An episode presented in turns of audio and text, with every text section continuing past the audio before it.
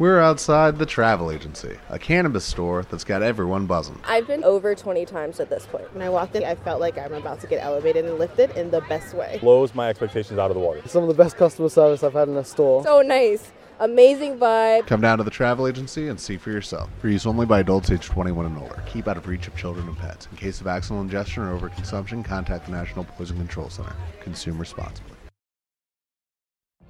What if you could have a career where the opportunities are as vast as our nation, where it's not about mission statements, but a shared mission?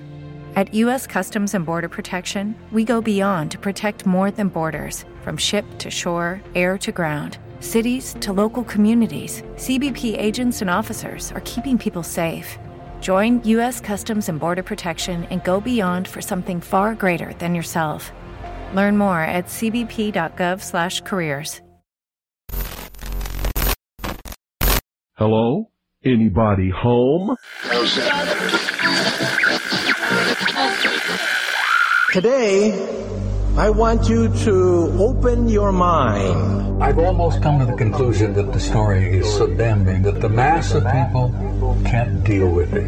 We are in process of developing a whole series of techniques to get people actually to love their servitude. We face a hostile ideology, global in scope, atheistic in character, ruthless in purpose, and insidious in method. For we are opposed around the world by a monolithic and ruthless conspiracy that relies primarily on covert means for expanding its sphere of influence. To change the minds and the attitudes and the beliefs of the people of the world, especially the United States, to bring about one world socialist totalitarian government. The potential for the disastrous rise of misplaced power exists and will persist.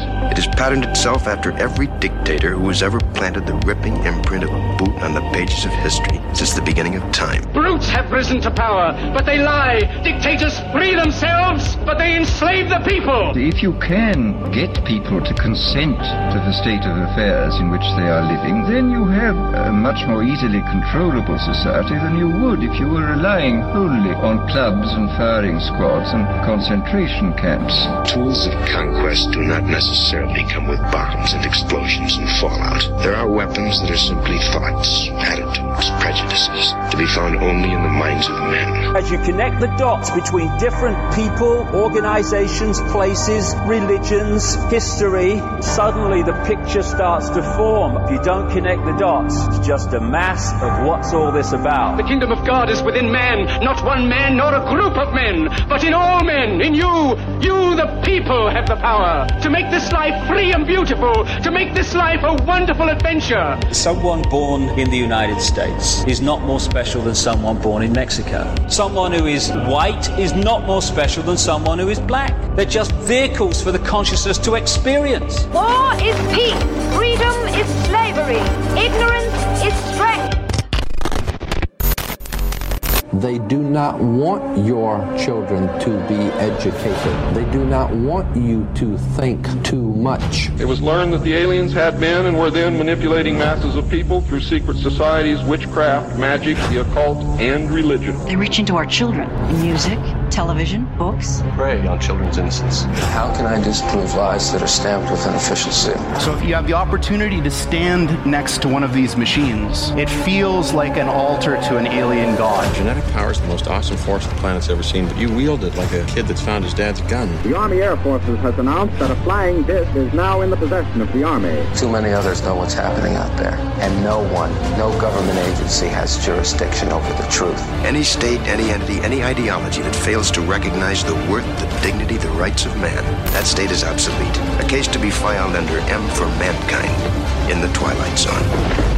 It's about time some of you got acquainted with the real hard truth. It's the heart that says, I will not acquiesce. Across the gulf of space, intellects, vast and cool and unsympathetic, regarded our planet with envious eyes. Each of us, when separated, is always looking for our other half. And the desire and the pursuit of the whole is called love. Heart perception will change everything. Freedom is the privilege to be right. Freedom from the disasters of our mistakes.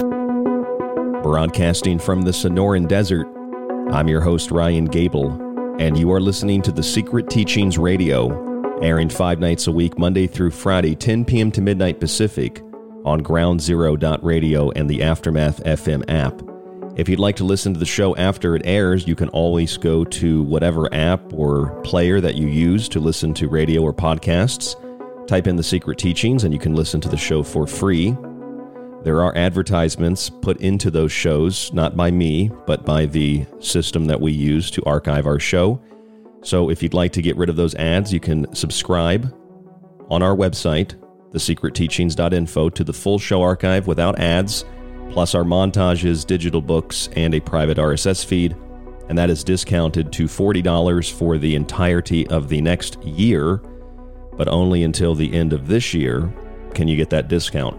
If you'd like to contact the show, rdgable at yahoo.com or tstradio at protonmail.com. I'm kind of surprised not many people have been using the Proton Mail email. People have still been going with the RD Gable email. But I guess I've also given that email out for like almost 12, 13 years. So I guess it takes a while to get people to shift over to the new email. But if you are emailing me at rdgable, that's totally fine. I check that every day. Uh, it gets overloaded though, so sometimes I'm a day or two, maybe even a week sometimes behind responding to those emails, but I will get to you as soon as possible if you haven't received a, a response from me yet. The Facebook page is just The Secret Teachings, of course, and Twitter, TST underscore underscore radio. We put up the show promos there every day, and uh, we are slowly building a following there. I am new on Twitter, so I don't really use it uh, that efficiently, but I am trying my best.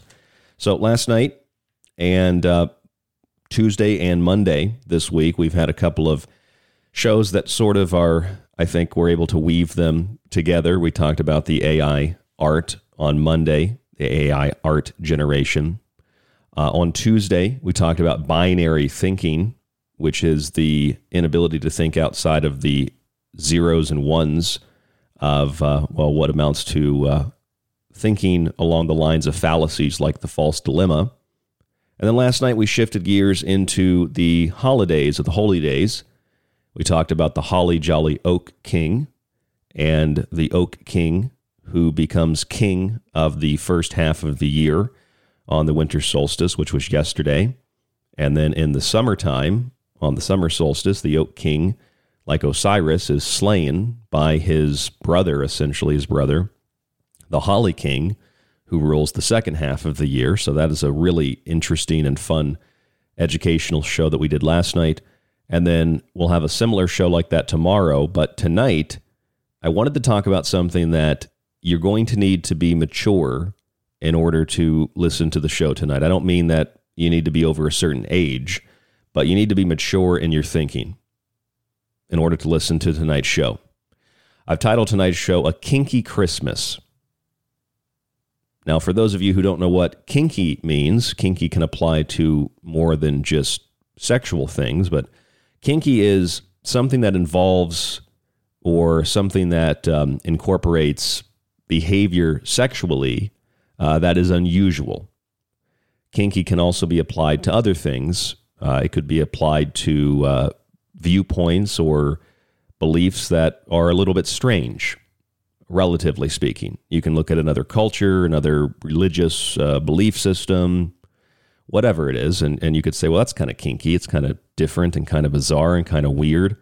Might not have the same meaning in terms of how you use the word, but whether it's sexual or sexual or not, it, it means something kind of unusual, something kind of weird. And another word that is very sexual but can also mean something other than sex is the word fetish. Fetish is a form of sexual desire in which gratification is linked to a particular object or activity or some part of the body or something like that, right? So you could have a particular fetish to a part of the body, or you could have a fetish in relationship to something that's totally unrelated to sexual things. You could have a fetish. I, I would say you could have a fetish for you know a particular political tribe you could have a fetish for a sports team. You could have a fetish for a lot of things. It doesn't necessarily mean something sexual. And I think fetish, more than kinky, uh, can have uh, meanings that are varied and have nothing to do with sex.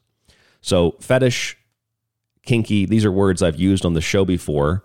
to describe our culture of BDSM.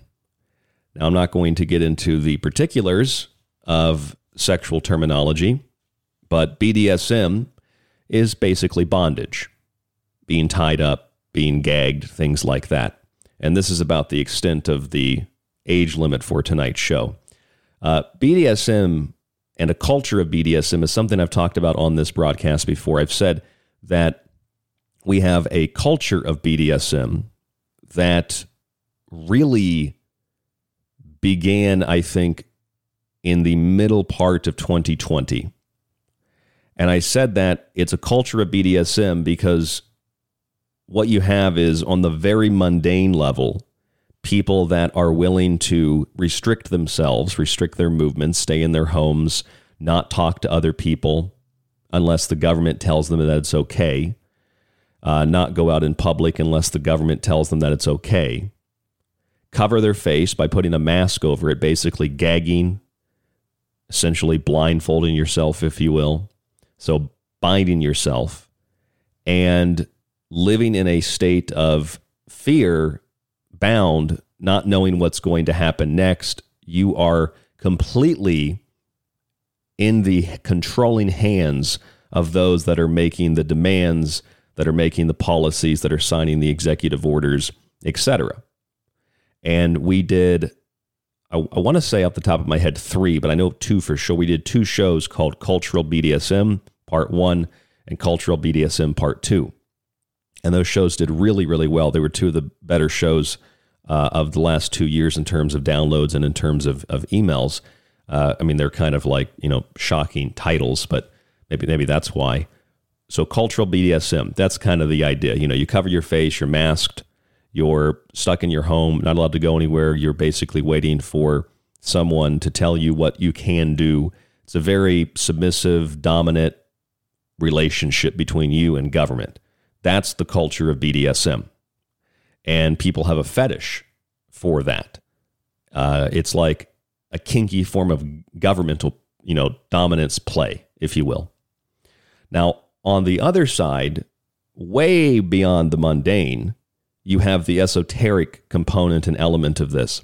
So, the esoteric component and element of this, it's what I call the esoteric component, is being bound in a way in which you are secluded, you are cut off from contact with others, and just like in the Freemasonic ritual tradition, you are blindfolded, uh, you have something put over your head, you are brought into the ritual room same thing in the mystery schools. You're either blindfolded or you have something put over your head, something that um, is it could be like a kind of like a bag or something that you know basically binds your face.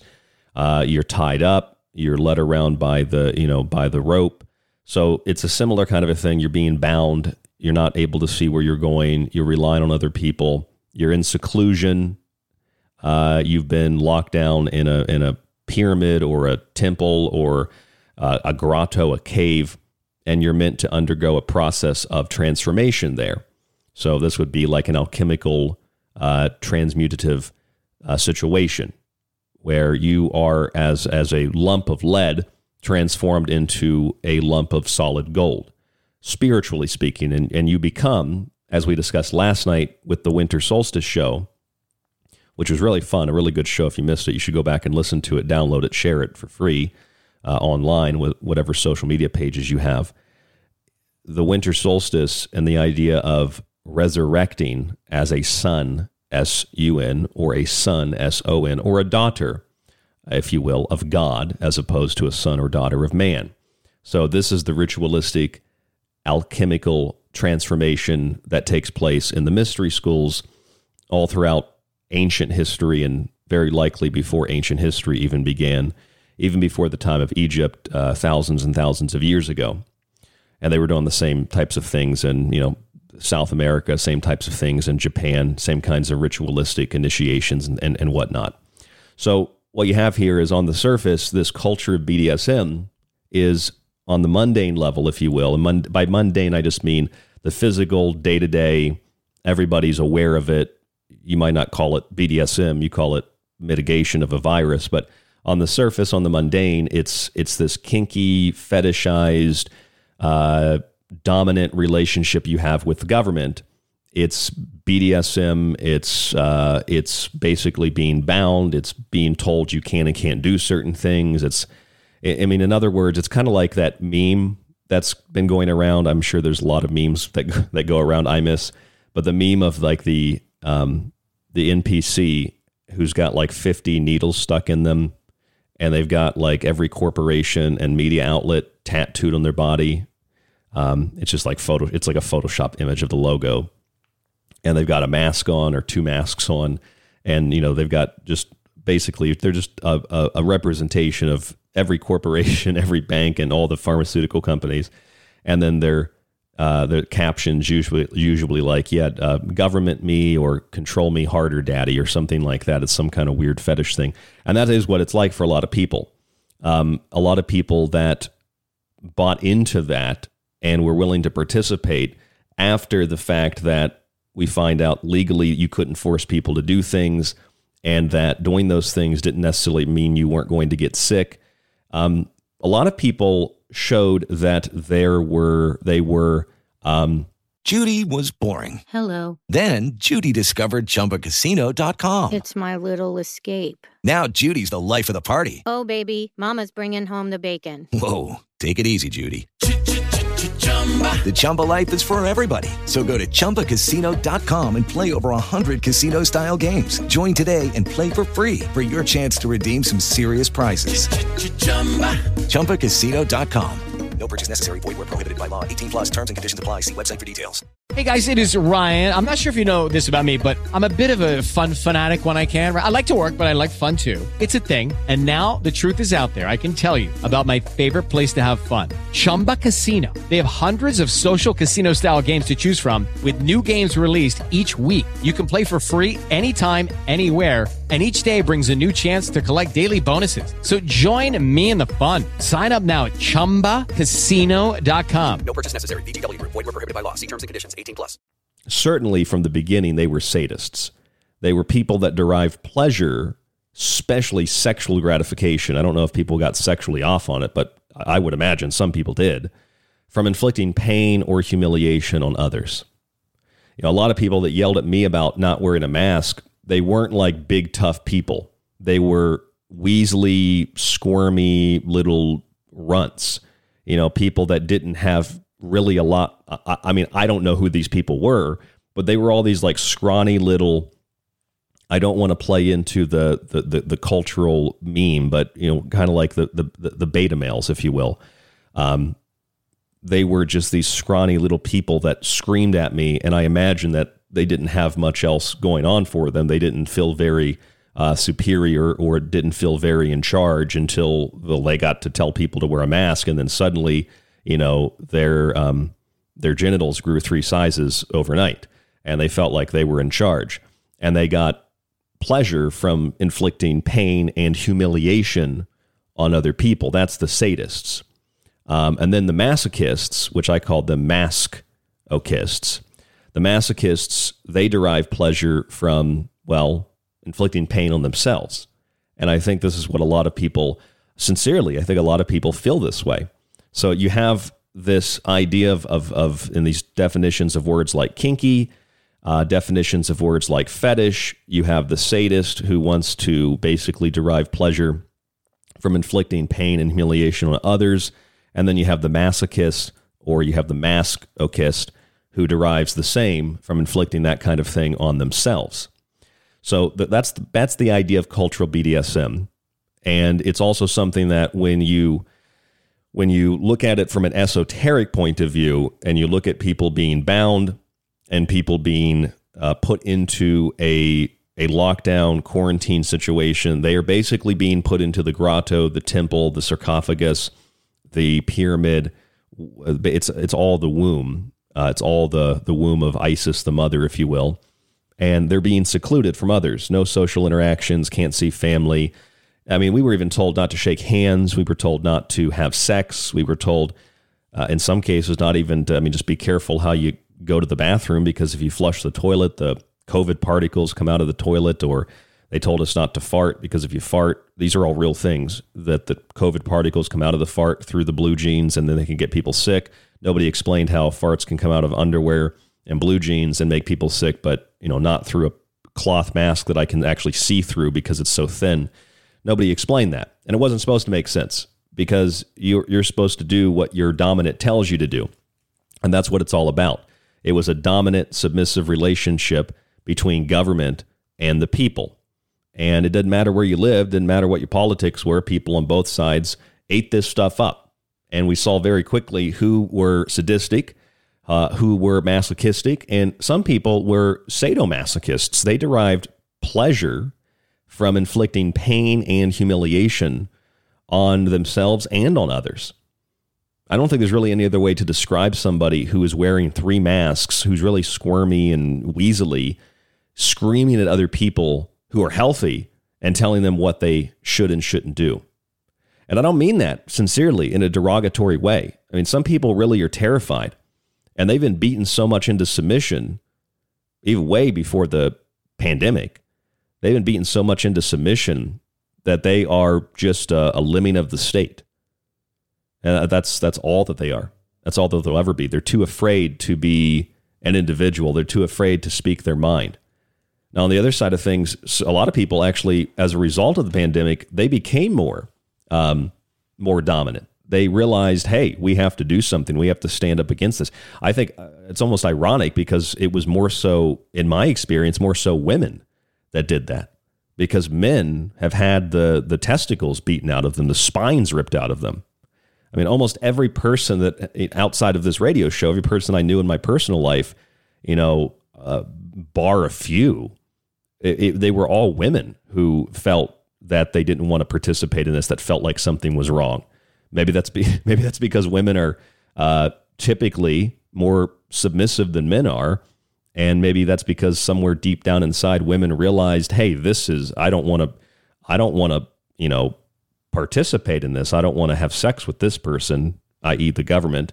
I don't want to, you know, have this weird BDSM relationship. And I, I really think somewhere subconsciously, unconsciously, that's why most women, a lot of women, or mostly women, in my experience, and I've heard others say this too, uh, refuse to participate and I think part of it also has to do with children having kids and not wanting your kids to participate in this. And men being so removed from the family structure and being so removed from from you know from raising a child, uh, for all intents and purposes, that women were the ones that, in most cases, whether it's at school board meetings or it was running for political office or uh, protesting. I mean, the funny thing is, like most of the the the squirmy Weasley men were at Black Lives Matter protests, and a lot of the women that weren't brainwashed by that were at "Don't put masks on our kids." You're not taking my kid for a science experiment. Kind of kind of rallies and protests. I think that's where because women are more submissive, they just they real they recognize this unconsciously and refuse to participate. Um, talk about the strength of a woman. So that is the culture of BDSM in a nutshell. Now, people say that Christmas, which we're going to have uh, our Christmas here on uh, on this weekend, right? So Christmas is what is it? Three days away. Christmas is a holiday that is dedicated to the birth of Christ. We talked about last night, and I even played you that uh, Danny DeVito clip, who uh, our good friend Jordan Maxwell, uh, he had told me he had dinner at least one time with Danny DeVito, and Danny DeVito was was a real bright, real smart guy, knew a lot of this stuff. And um, Danny DeVito said on a podcast that, yeah, Jesus was born sometime in March. Uh, you know, they this is something that um, has been scientifically proven. If Jesus was a real person, he was born in March. So we t- we played that clip last night. It's, it's kind of a fun little clip, and uh, that is a that is a very true statement. Jesus was born sometime in the mm, end of March, early April uh, associating him with Attis, the shepherd, uh, who I believe in some traditions or some myths is, was also crucified. And uh, of course, as a shepherd, Jesus is the shepherd. And then, you know, Christmas as a holiday is really just kind of like it's a co opting of the winter solstice for the Christian tradition. But Christians now get really upset when you try to take Christ out of Christmas. They say, "Put take don't take Christ out of Christmas," and other people say Christ was never in Christmas. Christ didn't exist, and it's this weird like atheistic Christian you know argument and debate and going back and forth. But I, I do agree with with Christians that Christ has been taken out of Christmas, and that there certainly is a war on Christmas. I just don't think that for maybe the same reasons that Christians do. I think it because I believe whether it's during Christmas or it's any other month of the year, any other holiday, God is also been uh, being taken out of schools. Now, that doesn't mean that, again, I'm looking at that from a Christian point of view. But when I say Christ is being taken out of Christmas and God is being taken out of schools, you, you need to ask me and you need to think about your own definition. You need to ask me what my definition of Christ is, what my definition of God is. And you need to think about your own definitions of those two things rather than assume. When I say Christ is taken out of Christmas, what I'm saying is just like God being taken out of schools, Christ and God, the anointed one, the Messiah, uh, divinity, this is basically morality, ethics, virtue, dignity, respect, honor, these words. These are the things that are being taken out of the holidays, which would include, you know, families, etc and being taken out of schools. Therefore, school children aren't learning these things. And as a result, hypersexualized material and fetishized things are putting the sex cult in our culture. So while Christ is being taken out of Christmas and God being taken out of schools, sex cults are putting the cult in our culture. And obscenity is the new normal lewd and lascivious behavior is being honored and respected. Now, sex is, of course, everything and everywhere, and it's largely in the unconscious, but we are now incorporating sex into everything consciously. And it's not just pornography. Even though pornography is available like a weather forecast, just like drugs and alcohol, young people can find all of these things with little or no effort but it's not just pornography, it is equivalent to Weimar Germany in the 20s, where this stuff is not only available, you know, like just standard everyday pornography, but it's extremely fetishized, very, uh, I would say, even lewd for pornographic standards kinds of content. Uh, and as we've maintained this culture of ritualistic initiation into BDSM sex cults as a result of panic over our personal health, we need to think about how a society and how a culture can be maintained safely and morally, how it can be sustained when its people are stripped of their dignity, honor, and respect, and when a society, as we talked about Tuesday, becomes a binary society of only zeros and ones, where people are unable to think outside of that computerized, uh, mechanical thought. So we have a culture of BDSM, and within that culture of BDSM, with sadists and masochists, we have this weird fetishizing of sexuality placed into classrooms placed into entertainment, particularly for very young children. We have a weird obsession with incorporating sex into everything, but not in a way that's even educational, not in a way that's even potentially beneficial for us to understand, uh, you know, what sex is, uh, the emotions, the the spiritual aspects of it, and that's a very dangerous thing, because we're not teaching children to respect themselves. Certainly, they're not going to respect others. We're not teaching children the, well, the consequences of sex, the emotions of sex. So these things lose meaning, they lo- lose purpose. And when that happens, society and culture begin to deteriorate.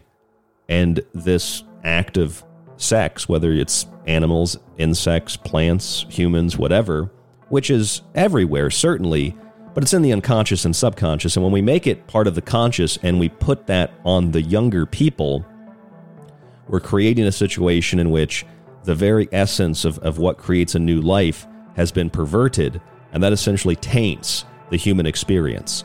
I'm Ryan Gable. This is The Secret Teachings. There's a lot more after this. It's a kinky Christmas here on The Secret Teachings tonight. More after break. The Secret Teachings radio show is on Facebook and Twitter. Just search facebook.com forward slash The Secret Teachings to like us and TST underscore underscore radio to tweet with us.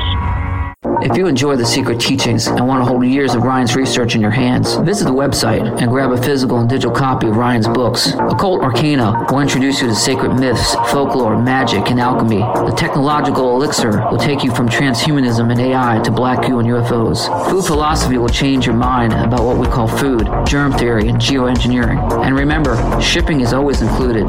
Some restrictions exist for international. Visit thesecretteachings.info. From Ground Zero to the Secret Teachings, keep your dial tuned to Ground Zero Radio. If you'd like to hear more of the secret teachings, if you missed a show or part of a show, sign up to the ever expanding archive at thesecretteachings.info. When you subscribe for a month or year, you get access to the full show archive to every show after it airs. You can download and stream unlimited episodes and share your login with friends or family. With your subscription, you can also get access on the website to all of Ryan's digital books and the ever-growing montage archive. Just visit thesecretteachings.info and click on the Donate Subscribe tab at the top of the page. Use the secure PayPal link and start your membership today. By subscribing, you support The Secret Teachings, Ryan, and yourself. This is one of the best discussions I've been on in a long time. You guys are right on it. Howdy, this is Joe Mars, and you're listening to The Secret Teachings. If anyone can hear this broadcast, I'm still on Earth. This is the frequency of Ground Zero Radio. Ground Zero with Clyde Lewis, and The Secret Teachings with myself, Ryan Gable.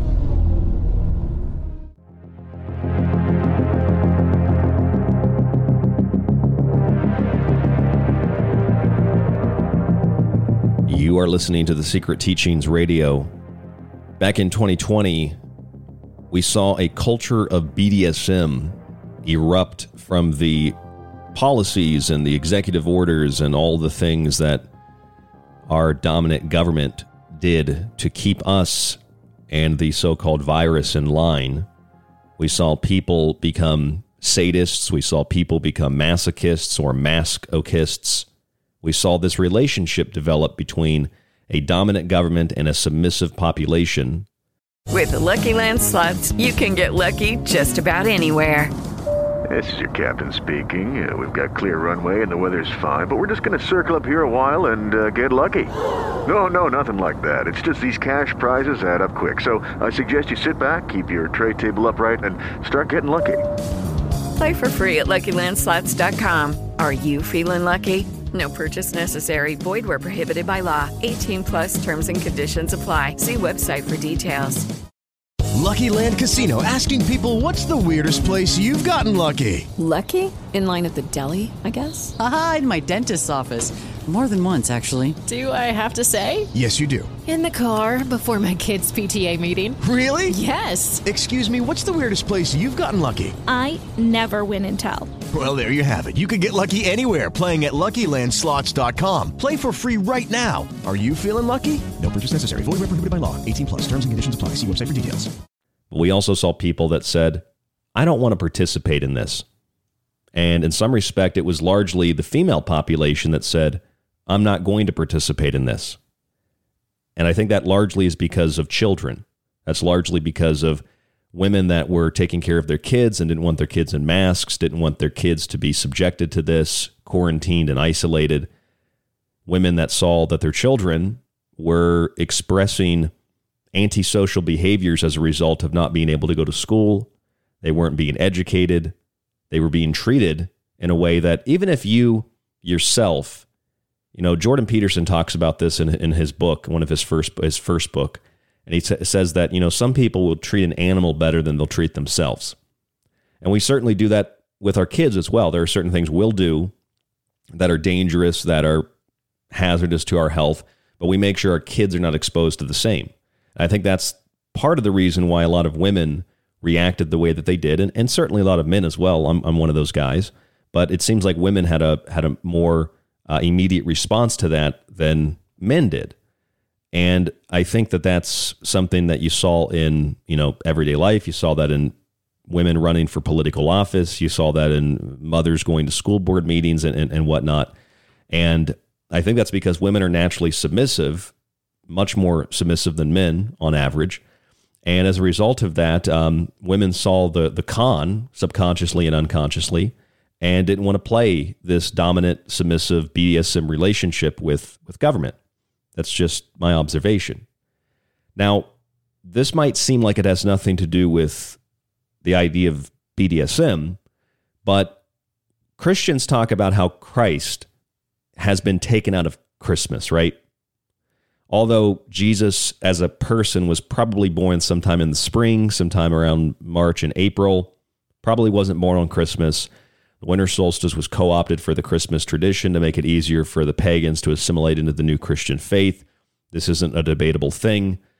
But Christians today don't want Christ to be taken out of Christmas, even if it can be scientifically proven that Jesus was actually a real person and was born probably sometime in the springtime.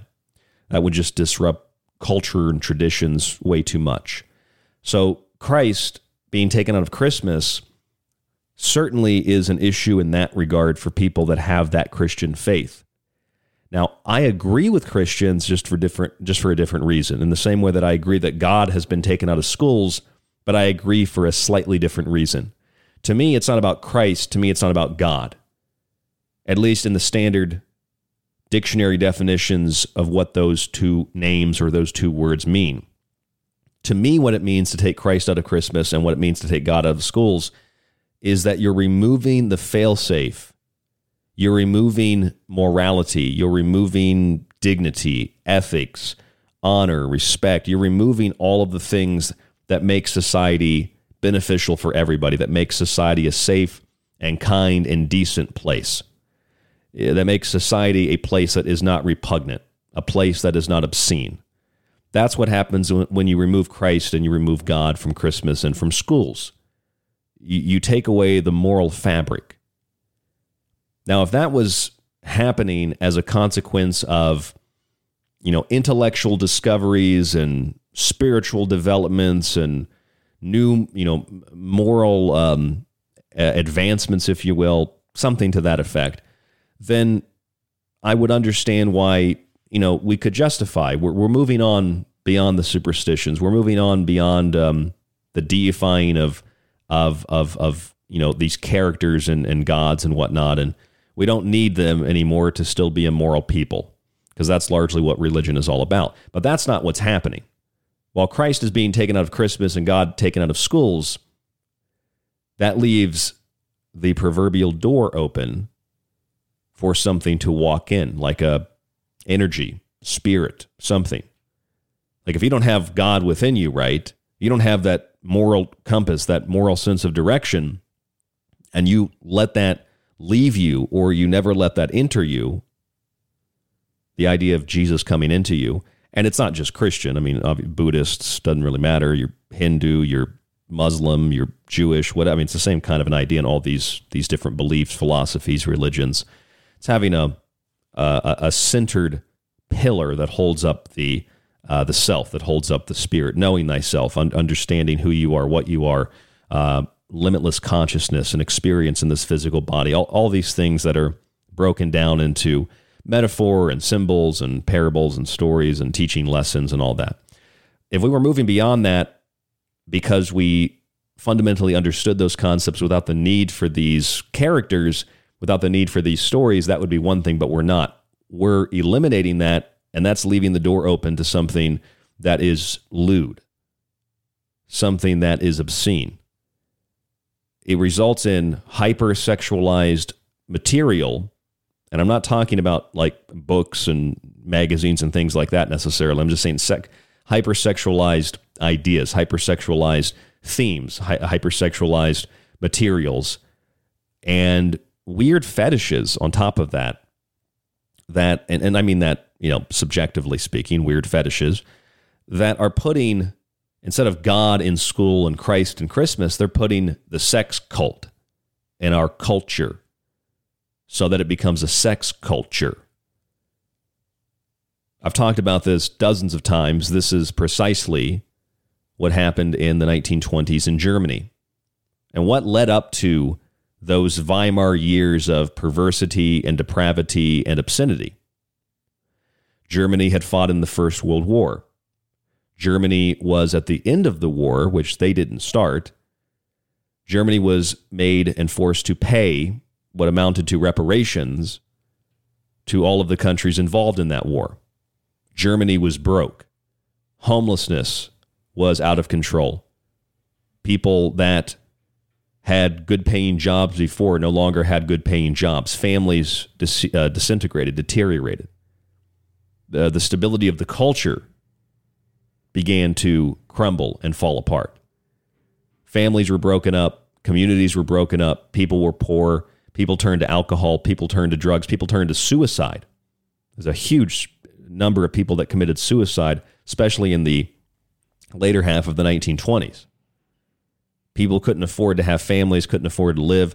Germany was decimated economically, decimated culturally. Part of the reason for that is the First World War.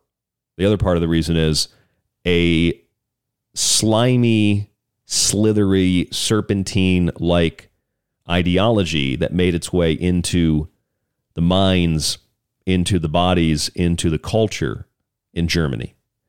And it was a slithery, slimy, deceptive trickster that began to spread these ideas of sexuality that took sex from a sacred thing, took sex from the sharing of of of, of two uh, experiences into procreation, the creation of a third, and turned it into this trivialized thing. It turned men into women and women into men, literally. The word transvestite comes from Germany in Berlin in like 19 or early to mid 1920s.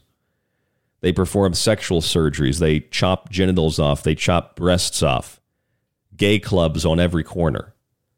It led to a culture of depravity and chaos, and young children were caught in the crossfire. Children were brought up in that environment where they saw drag shows. Children were brought up in an environment where they saw not just pornography, they saw hardcore homosexual, transsexual, fetishized stuff that isn't typical when you think of sex as being this this relationship between a man and a woman and uh, procreation, you know, the sharing of love and procreation, having a child, sex became this trivialized, I'd say, debased, uh, even lower than animal thing, uh, and children were subject uh, subject to all of that. Now, outside of that very brief minor history lesson, this is something that, of course, is not just happening in the United States; it's happening around the world. That's why Russia, as a country, has been so adamant on pushing back and refusing to participate in the advancement of those ideas in the 21st century.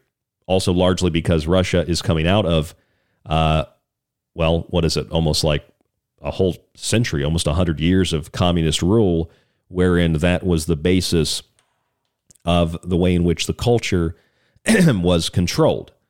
So if you can debase people, if you can take away the power of the woman to give birth, if you can take away the power of the man to protect the family, if you can take away the power of the individual to create and to grow and to, to, to, to do things, if you can make everything about base animal nature, about you know aggressiveness and violence and and and anger and frustration and just taking that out on yourself and taking it out on other people and and and and make everything about sex, then people are consumed by the animal self and they become easier to control. They become this submissive in a relationship with government, which is exactly what you saw in 2020 here in the United States and around the world. You saw people who have always been sadists, you saw people who were sadists become vindicated and they derived pleasure from pain and humiliation that they inflicted on others. And you saw masochists and you saw sadomasochists who derive pain and pleasure from inflicting it on others, or as the word masochist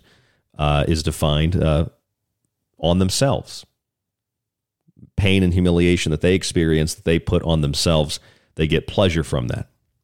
So, why am I talking about all of this tonight? Well, what does this have to do with, with anything? Well, obscenity is the new normal.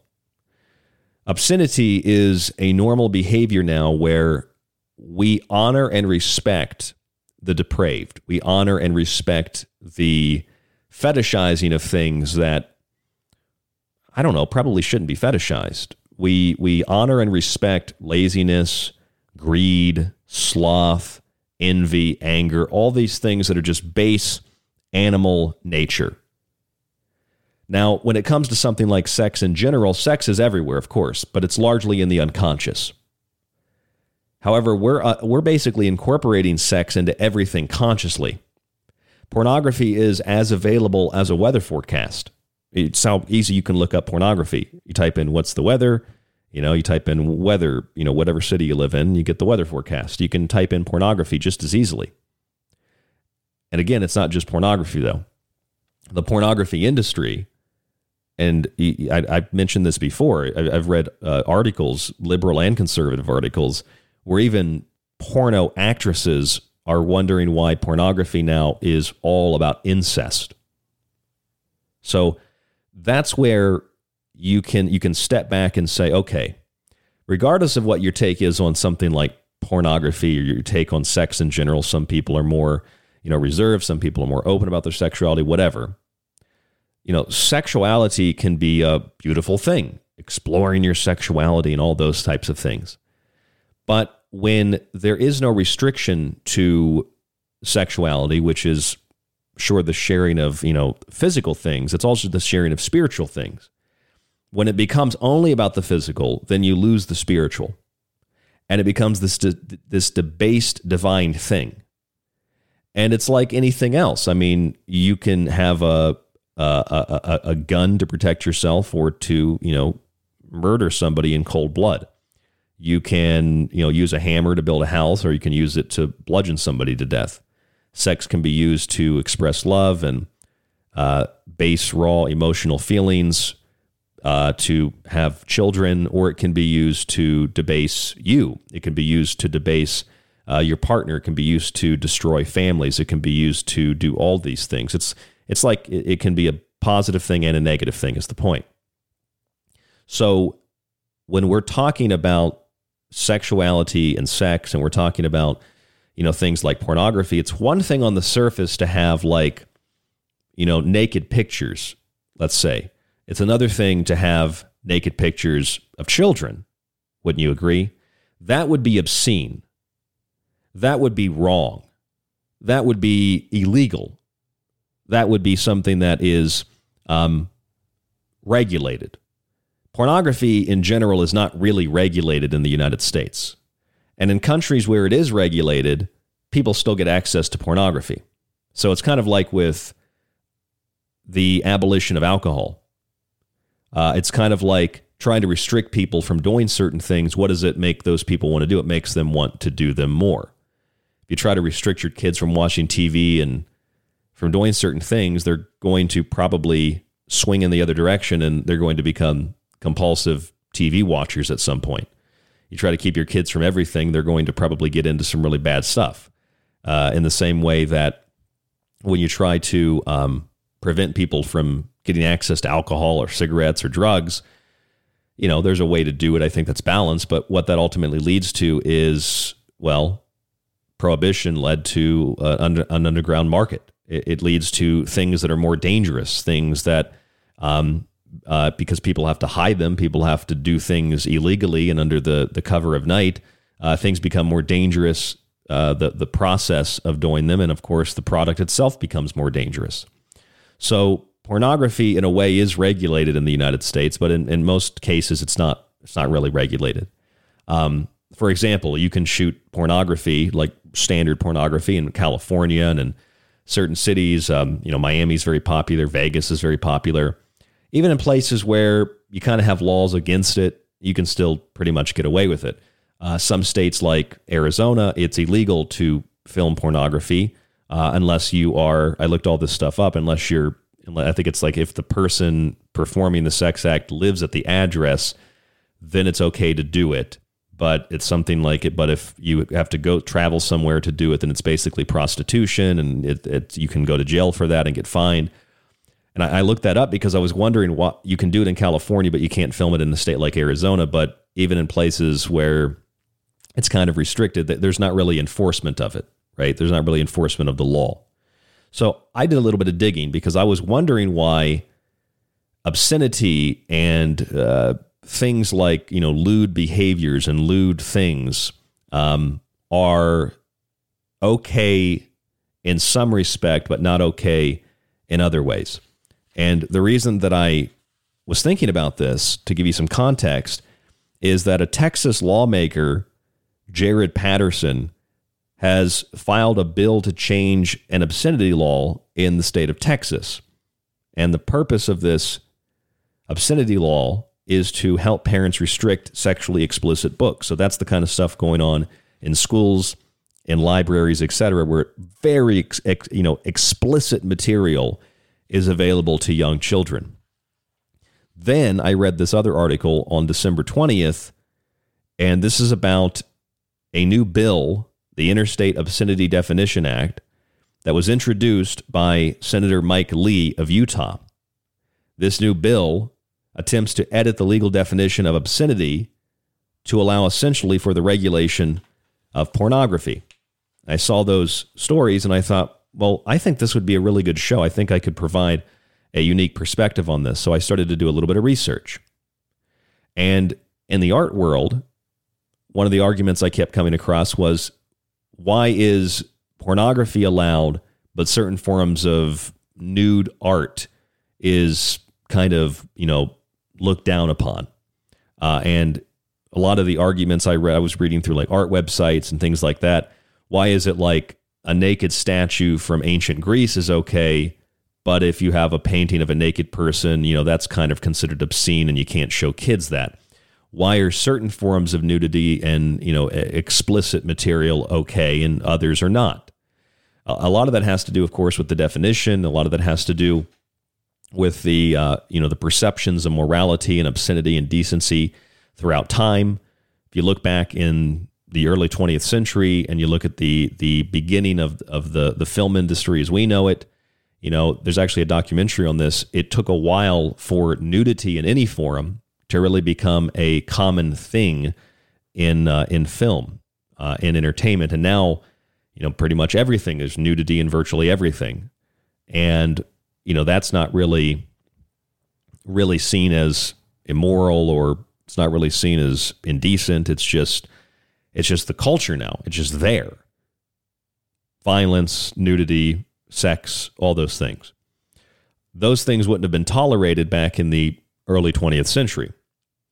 And that shows us that within 100 years, our culture has shifted and changed. We've went from basically not allowing a, you know, a, cleavage to showing what amounts to softcore pornography in average everyday films that anybody can walk into with a ticket at the movie theater even if they don't you know you don't buy that you don't buy that R-rated ticket you can still pretty much walk into any movie theater we live now with the internet where you can literally log onto the internet and just as easily as you can find the weather forecast you can find pornography and again it, it's one thing if it were just sex but most of the pornography industry now is not sex, it's incest. Most of the pornography industry now is, especially because you have things like OnlyFans and you have things, you know, people can upload their stuff to these different porn websites. It's a lot of fetishized stuff. Uh, and I don't mean fetish in a way where I'm being a prude. I mean where it's basically bestiality. It's, I mean, because once you once you engage in this kind of stuff, once you engage in um, sexual commerce, if you will, once you turn it into a, a product, and once the public is exposed to that product, over time, they're going to develop new tastes because they've they've seen that episode. They want to see something different. And so that slowly allows for this this deterioration and this debasement so that even something as debasing, if you will, as you know, sex sex in a in a movie, you know, pornography, whatever you want to call it. It turns into something that is even for people that otherwise wouldn't have a problem with pornography, sit back and think, "Oh, that's that's really messed up."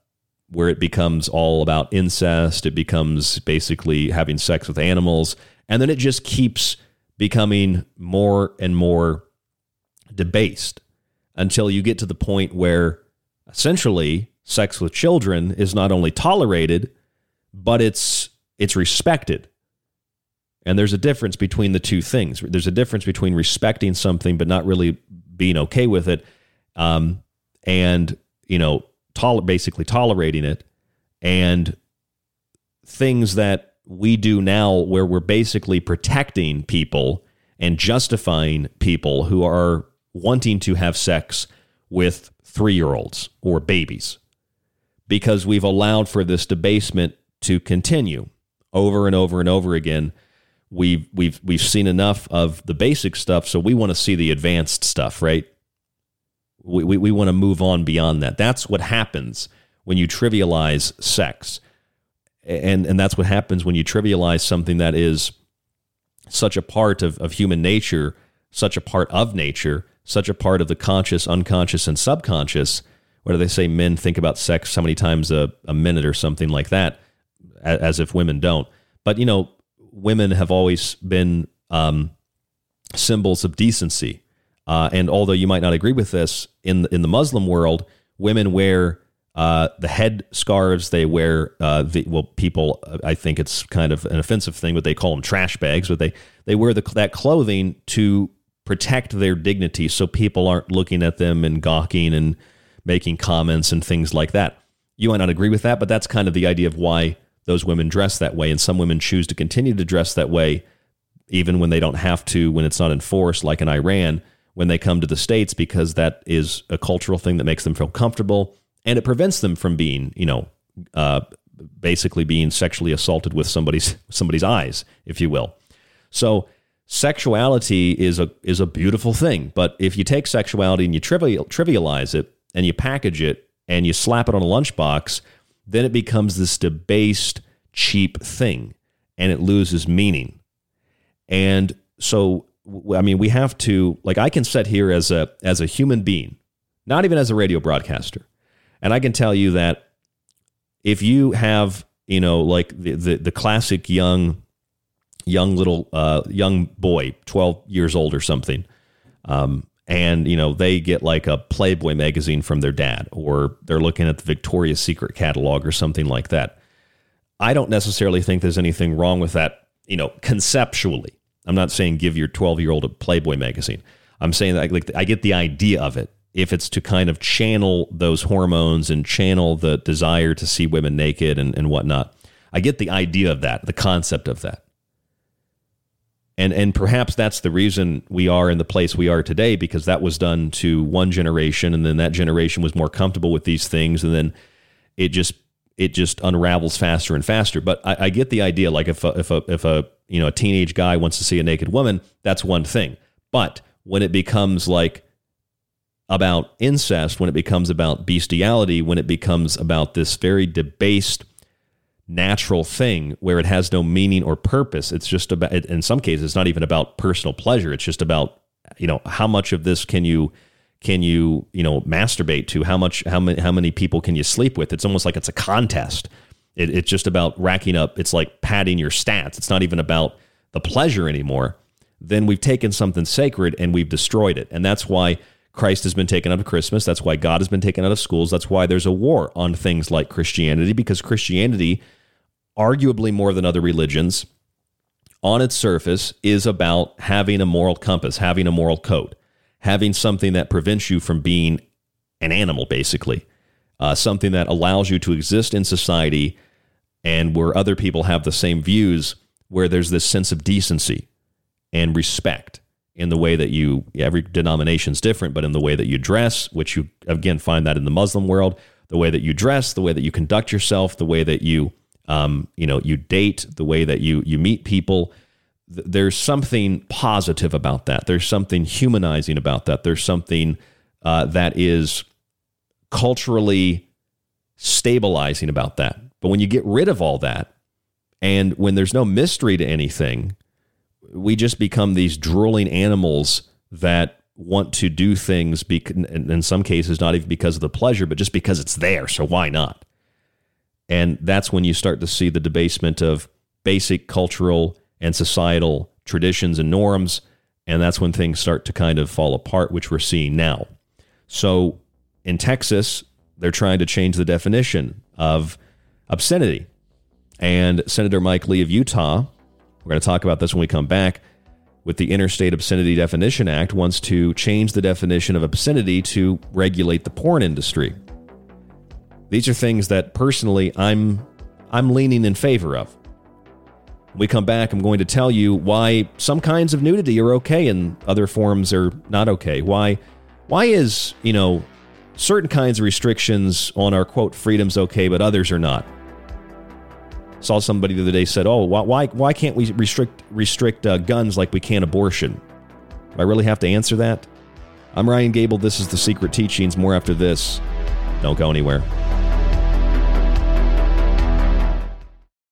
You're listening to The Secret Teachings. For more information on the show or to contact Ryan, visit thesecretteachings.info or email Ryan at rdgable at yahoo.com. Hey, this is John Peasy at johnpeasy.com, and I'm here with Ryan Gable from The Secret Teachings. If you're looking for a great gift that keeps on giving this year, check out one of my four books for the holiday season. Occult Arcana is a monumental collection of esoteric and occult lore. The Technological Elixir looks at UFOs, demonology in the music industry, and the soul and spirit in relation to modern technology. Liberty Shrugged, my new book, takes you on a historical journey through the concepts of natural liberty and provides a different angle on the American Revolution. Food Philosophy explores food industry propaganda, advertising tricks, and geoengineering. Get all four books only at thesecretteachings.info in softcover or digital. That's thesecretteachings.info. You could listen to this. And again, you know, people say David has no evidence, David has no evidence. I hate this channel. Or you could listen to The Secret Teachings with myself, Ryan Gable, five nights a week on Ground Zero Radio. Join us to explore the outer limits of history, symbolism, parapolitics, and more. We'll explore a little bit of everything, but don't take my word for it. I'm kind of like you. I'm the last of a dying breed, a generalist. That's The Secret Teachings, five nights a week on Ground Zero Radio.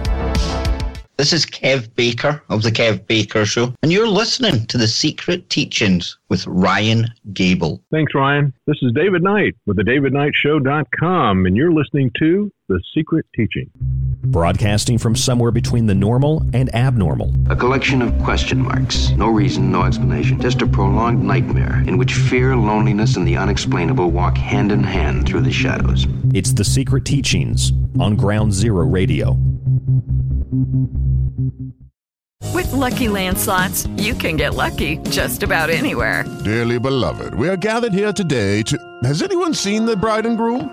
Sorry, sorry, we're here. We were getting lucky in the limo and we lost track of time.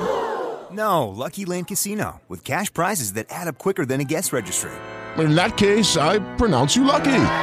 Play for free at LuckyLandSlots.com. Daily bonuses are waiting. No purchase necessary. Void where prohibited by law. 18 plus. Terms and conditions apply. See website for details. With the Lucky Land Slots, you can get lucky just about anywhere. This is your captain speaking. Uh, we've got clear runway and the weather's fine, but we're just going to circle up here a while and uh, get lucky.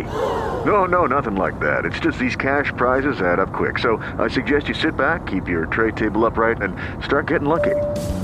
Play for free at LuckyLandSlots.com. Are you feeling lucky? No purchase necessary. Void where prohibited by law. 18 plus terms and conditions apply. See website for details.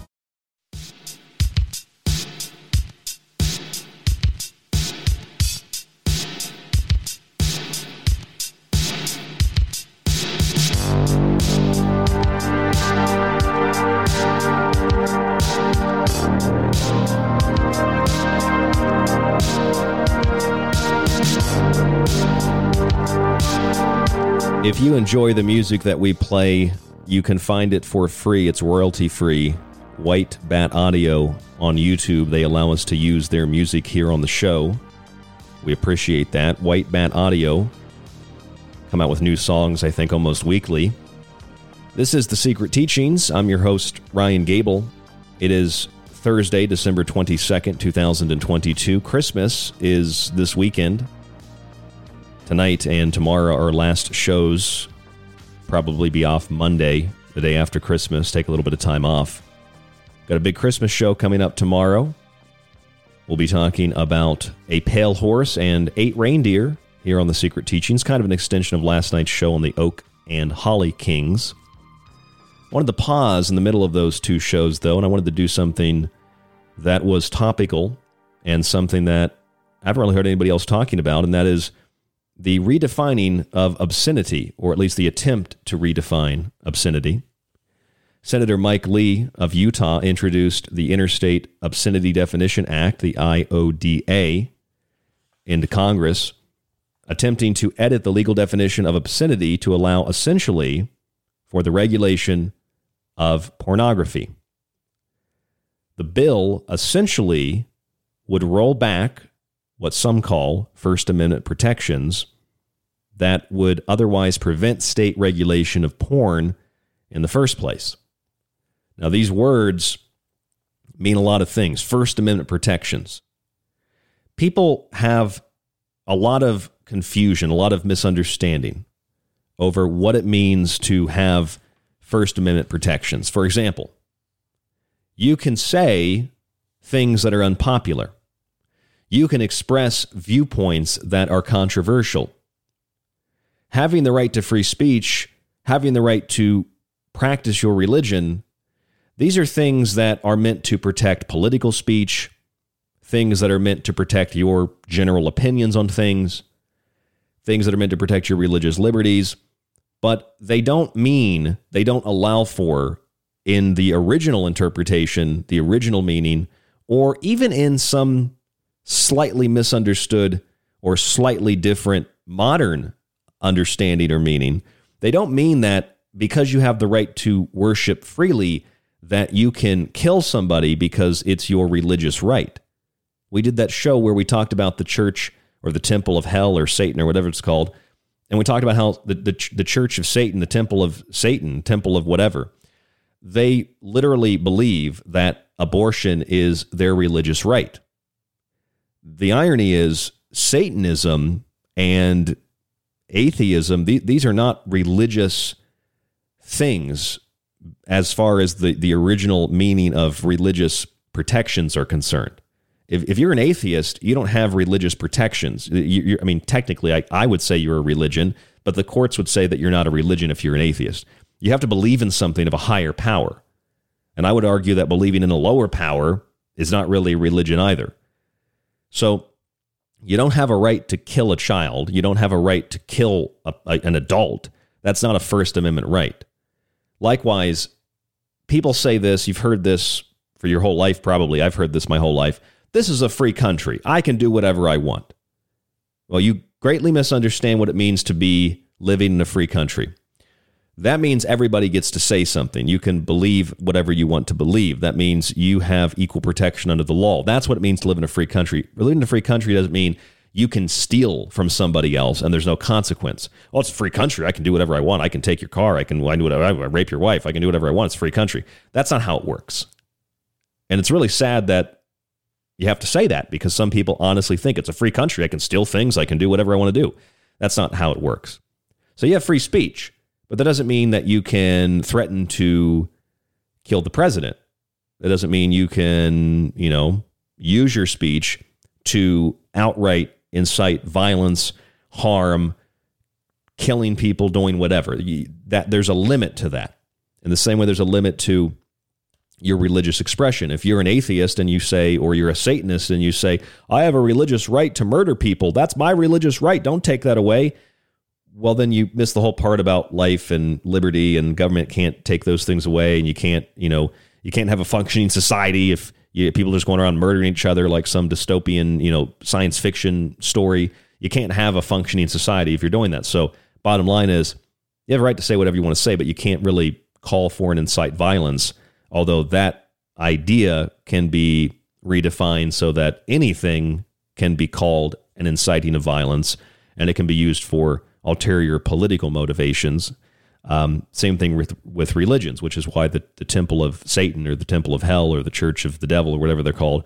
That's why they say they have a religious right to kill children because that's you know, it's their religion. It's not really how it works.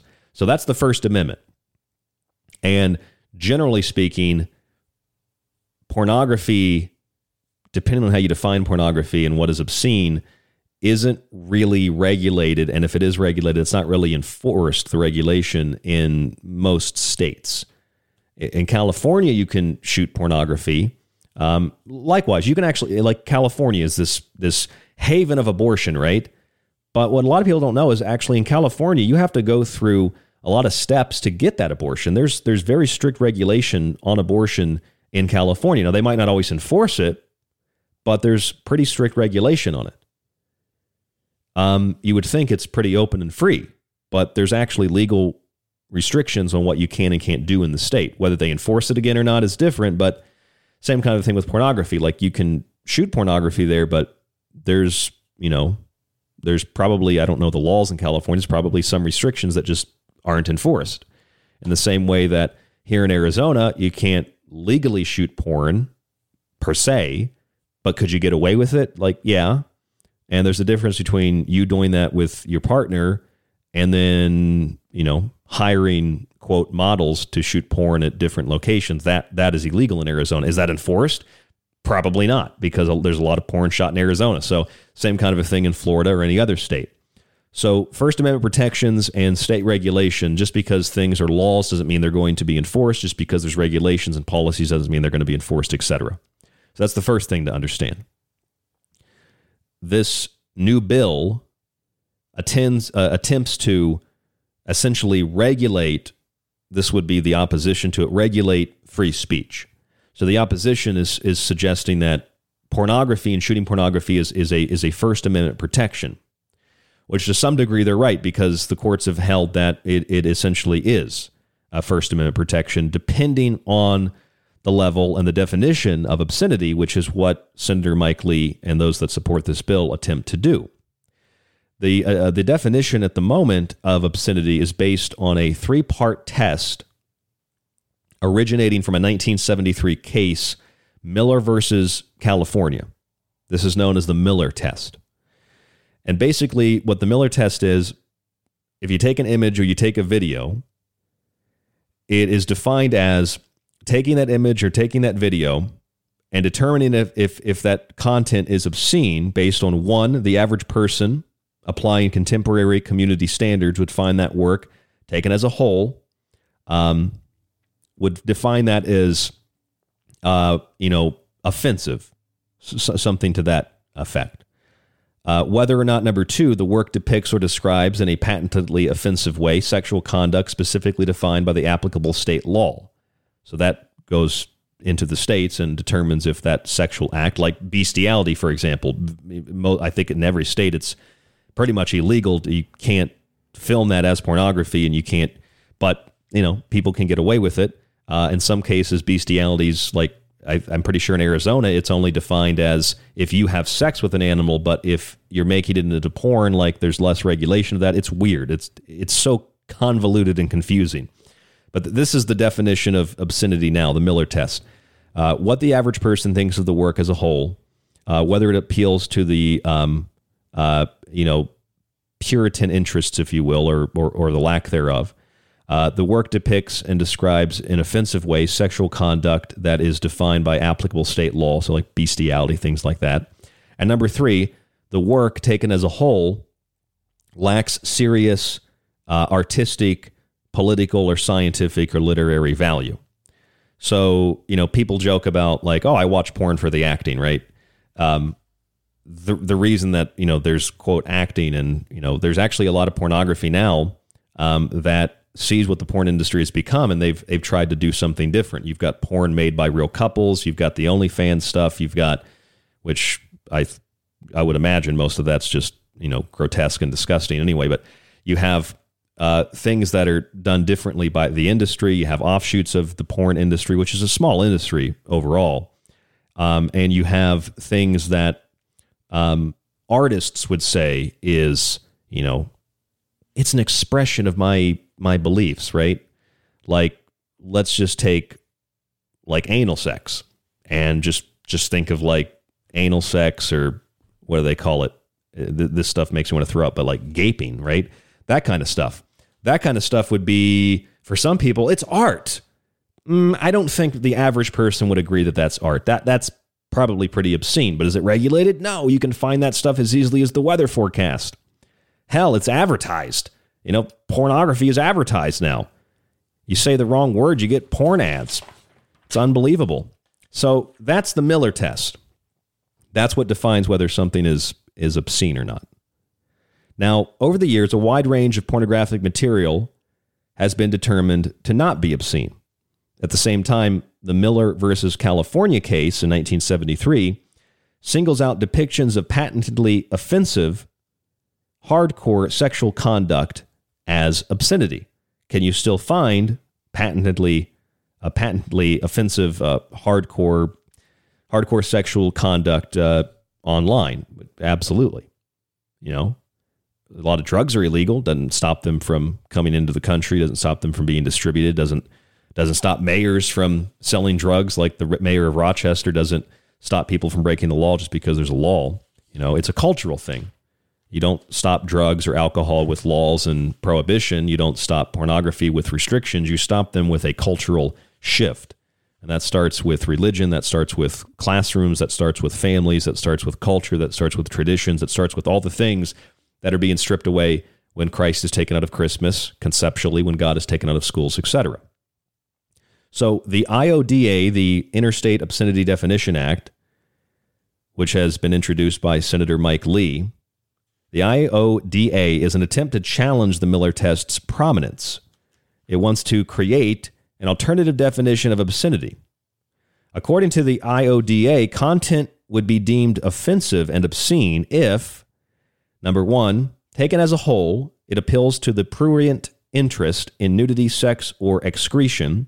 Number two, it depicts, describes, or represents actual or simulated sexual acts with an objective intent to arouse, titillate, haven't seen that word for a long time, or gratify the sexual desires of a person, and taken as a whole lacks serious literary, artistic, political, or scientific value. So it's, it's basically, especially the second part of that, depicts, describes or represents actual or simulated sexual acts with the objective intent to arouse, titillate, or gratify the sexual desires of a person. That, that pretty much means all pornography. Now, will a bill like this pass? It's possible that it'll pass.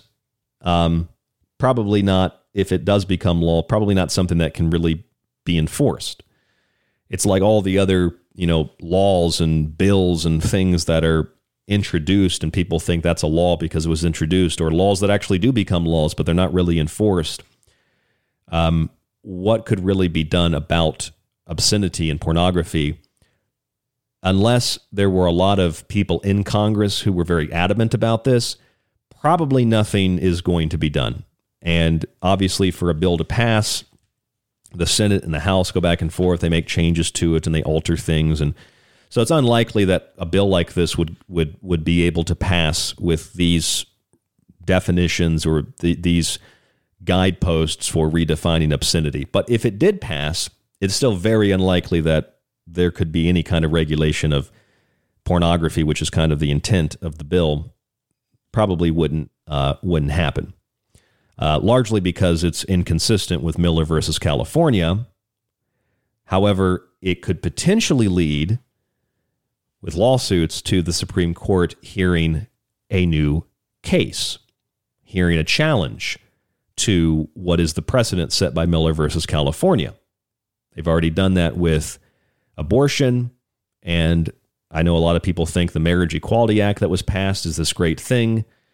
They've got the governor of Florida, Ron DeSantis, chopped up little tiny audio bits on Twitter saying, "Oh, it's stupid. Why would they do that? It's so stupid. It's a waste of time." Not hearing the context of what he actually said, but that that bill is is essentially worthless. It, it just it's one of those things where like Congress votes to condemn something. Judy was boring. Hello. Then Judy discovered ChumbaCasino.com. It's my little escape. Now Judy's the life of the party. Oh, baby, Mama's bringing home the bacon. Whoa, take it easy, Judy. The Chumba life is for everybody. So go to ChumbaCasino.com and play over 100 casino style games. Join today and play for free for your chance to redeem some serious prizes. ChumbaCasino.com. No purchase necessary. Void where prohibited by law. 18 plus terms and conditions apply. See website for details. With Lucky Land slots, you can get lucky just about anywhere. Dearly beloved, we are gathered here today to. Has anyone seen the bride and groom? Sorry, sorry, we're here. We were getting lucky in the limo and we lost track of time. No, Lucky Land Casino, with cash prizes that add up quicker than a guest registry. In that case, I pronounce you lucky. Play for free at LuckyLandSlots.com. Daily bonuses are waiting. No purchase necessary. Void where prohibited by law. 18 plus. Terms and conditions apply. See website for details. I mean, I get the idea, but okay, it doesn't actually do anything. That's what that bill does. I signed the Marriage Equality Act. What does it do? It just makes states recognize the marriage, but it doesn't force states to essentially participate with the ideology. So it's like you have to recognize that marriage, but you don't really have to go along with it. It's it's a worthless piece of legislation. It's as worthless as the people that voted for it. But it sounds really good good come election season. All oh, the president did this, the Congress did this, the Senate did this, the Democrats did this, the few Republicans voted for it. It does this. Same thing. I saw something about um, another bill last night. It said something about. Uh, uh, black women and, and hair and how black women with, you know, certain kinds of hair are discriminated against. And Congress needs to, to pass a law to prevent this discrimination. Why, why do you need to pass a law to prevent the discrimination of, of, of women based on what their hair is? Isn't that just kind of like whether they're you're black or white or green or purple? Isn't that just kind of the whole like everybody is treated equally under the law thing? Like you can't discriminate against people for you know, their race or ethnicity or disability. But no, they, they, they want to, the, the Crown Act is what they call it. Uh, it aims to protect individuals from unjust treatment in the workplace and hiring processes and, in schools. And Republican senators like Kentucky Senator Rand Paul says, no, we don't want that. It's a it, it would ban race-based discrimination of hair. I didn't know people were discriminated against for their hair. I mean, I guess some, some people are. I mean, I, I, mean, white women are. White women are discriminated against for their hair when they're told, "Hey, you can't appropriate culture. That's a black woman's hairdo." Except when a black woman dyes her hair blonde, that's okay. It's just weird that that's where our that's where our, our political system is at. Uh, but these bills, those laws, don't really do anything, and, and it's it's likely that this Interstate Obscenity Definition Act likewise won't really do anything unless the Supreme Court agrees to hear a new case or if this bill could be passed with a lot of teeth to kind of rip apart the pornography industry. Now, I want to tell you my opinion because I'm sure it's controversial. Personally, I am not offended by pornography per se. You'd have to define what pornography is. Personally, I'm not offended to couples in a relationship watching pornography. But again, you'd have to define what pornography is and you'd have to define what watching is. If that's the only way someone can get turned on, then they might be in a bad relationship or they might be addicted to the pornography and there might be a bit bigger issue there.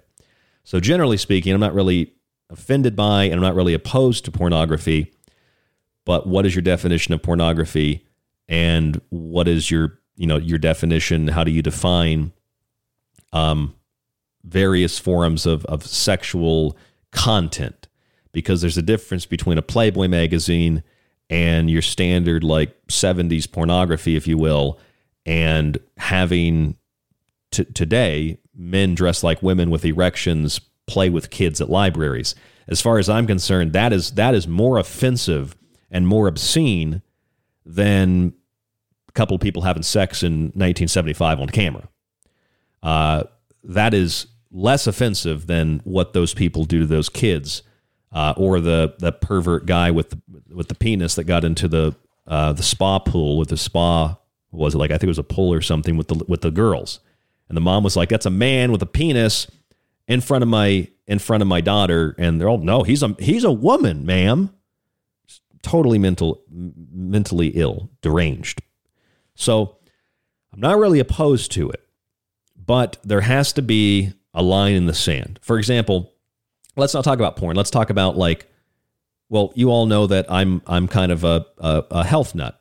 Um, guess I could see that term as offensive, but but I, I take that as a I'm proud that I'm concerned about my health. I try not to eat a lot of processed food, but on occasion, you know, I have some processed food. Uh, uh, I've had, you know, whether it's noodles, those are processed, uh, rice flour, bamboo extract.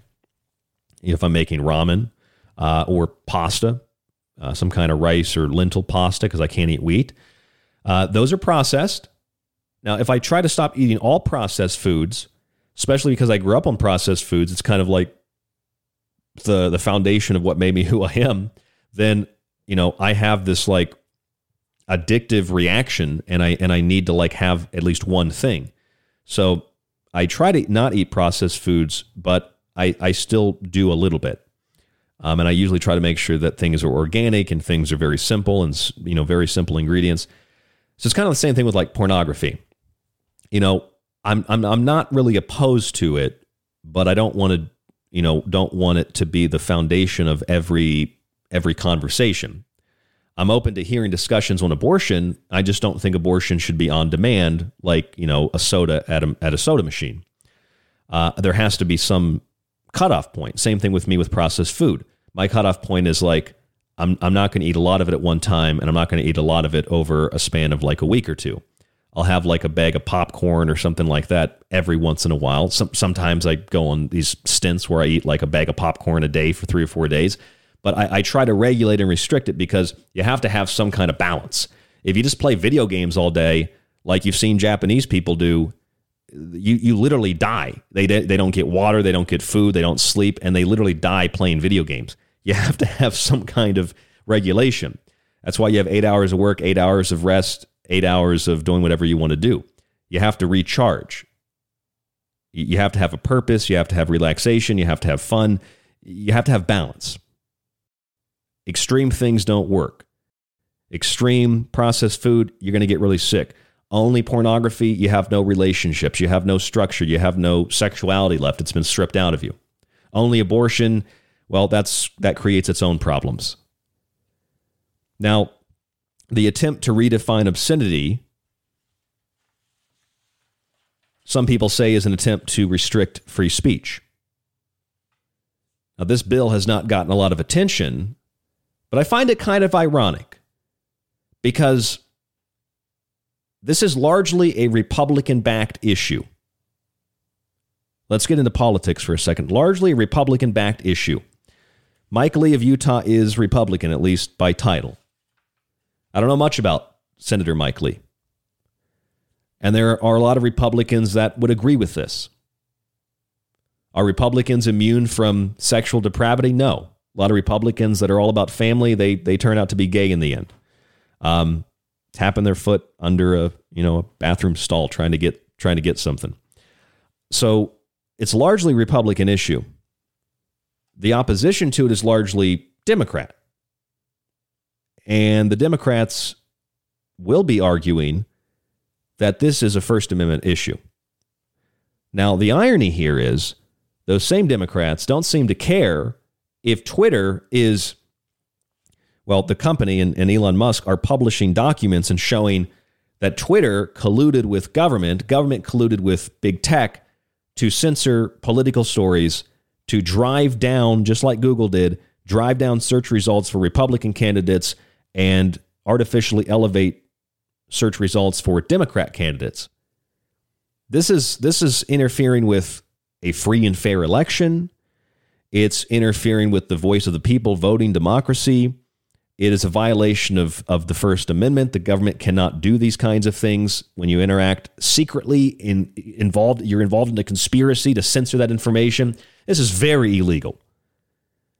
But the people that will be opposed to the, this this kind of an obscenity bill won't be opposed to the Twitter situation because they benefit from it. It's really weird too that some Republicans would likewise be for this kind of regulation, but they themselves are deprived, like or depraved, um, deprived and depraved. Uh, it's kind of like I remember this um, uh, what was he like a pastor or something for the church I went to when I was a kid. And this guy was having having affairs. Remember my Christian school I went to, one of the head people that ran it, he was having banging all the moms. You know, it, it's that's what that's what you get. So like too much restriction, and you get that kind of a response. No restriction, and you just get someone who's essentially strung out on addiction, all kinds of addiction. You got to have some kind of balance. I'm not necessarily opposed to pornography, but uh, you know, it's not porn every day, all day. It's not abortion every day, all day. It's not, um, you know, an obsessive compulsive uh, addiction to things. And, and when I say I'm not offended by pornography, I'm saying like philosophically, um, my perception of this, my perspective on this is that I'm not necessarily offended by it, but there has to be some regulation or restriction on it. Uh, the reason for that is if we don't have some kind of regulation or restriction on it, to uh, someone's got to figure out a way to, and I'm not just talking about pornography, someone's got to figure out a way to kind of regulate and restrict this so kids can't just access it. That's partly the fault of parents. Again, prohibition doesn't work, but what does work is injecting God, injecting Christ, injecting an idea like God and Christ into our culture. Rather than removing Christ from Christmas, rather than removing God from schools, leaving an open space that can be occupied by hypersexuality and fetishes and kinky things that are placed into the into the the, the, the, the field of vision of children where children are being conditioned to think these things are normal at a young age and they basically sexualizing children. Something is wrong there. Uh, and this is a cultural thing. This is a family thing.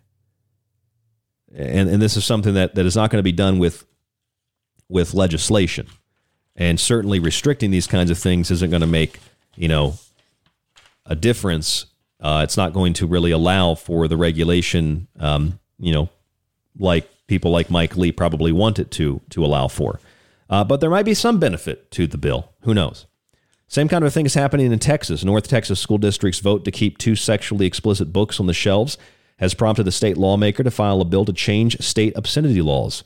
Jared Patterson, has worked with parents and watchdog groups to remove 28 book titles from libraries at Frisco Independent Schools since November 2021. And here's another weird thing. Here's another misunderstanding of what it means to have rights. You have a right to express yourself, but you don't have a right to run down the street. Well, I guess in Portland you do, defecating everywhere and masturbating. That's obscene. That's indecent. And you can be fined and arrested and taken to jail for that. Same kind of a situation with sexually explicit books. People say, oh, they're banning books like Nazis. Actually, you know what? They are banning books like Nazis because do you know what books the Nazis banned and burned? Books on homosexuality, transgenderism, pornography. That's the kind of stuff the Nazis burned. Otherwise, Hitler was obsessed with culture and art. He wanted to protect and preserve those things. And these kinds of things, the sexually explicit material, was undermining that. So we'll talk about that when we come back from break. I'm Ryan Gable. This is The Secret Teachings. More after this.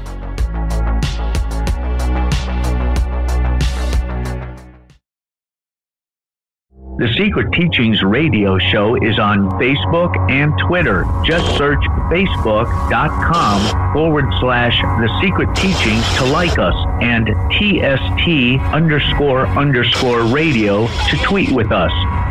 If you enjoy the secret teachings and want to hold years of Ryan's research in your hands, visit the website and grab a physical and digital copy of Ryan's books. Occult Arcana will introduce you to sacred myths, folklore, magic, and alchemy. The technological elixir will take you from transhumanism and AI to black goo and UFOs. Food philosophy will change your mind about what we call food, germ theory, and geoengineering. And remember, shipping is always included. Some restrictions exist for international. Visit thesecretteachings.info.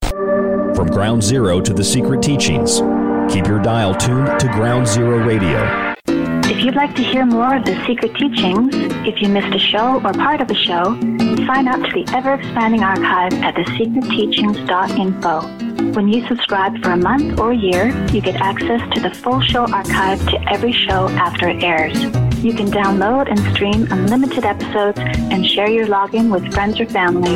With your subscription, you can also get access on the website to all of Ryan's digital books and the ever-growing montage archive. Just visit thesecretteachings.info and click on the Donate Subscribe tab at the top of the page. Use the secure PayPal link and start your membership today. By subscribing, you support The Secret Teachings, Ryan, and yourself. This is one of the best discussions I've been on in a long time. You guys are right on it. Howdy, this is Joe Mars, and you're listening to The Secret Teachings. If anyone can hear this broadcast, I'm still on Earth. This is the frequency of Ground Zero Radio, Ground Zero with Clyde Lewis, and The Secret Teachings with myself, Ryan Gable.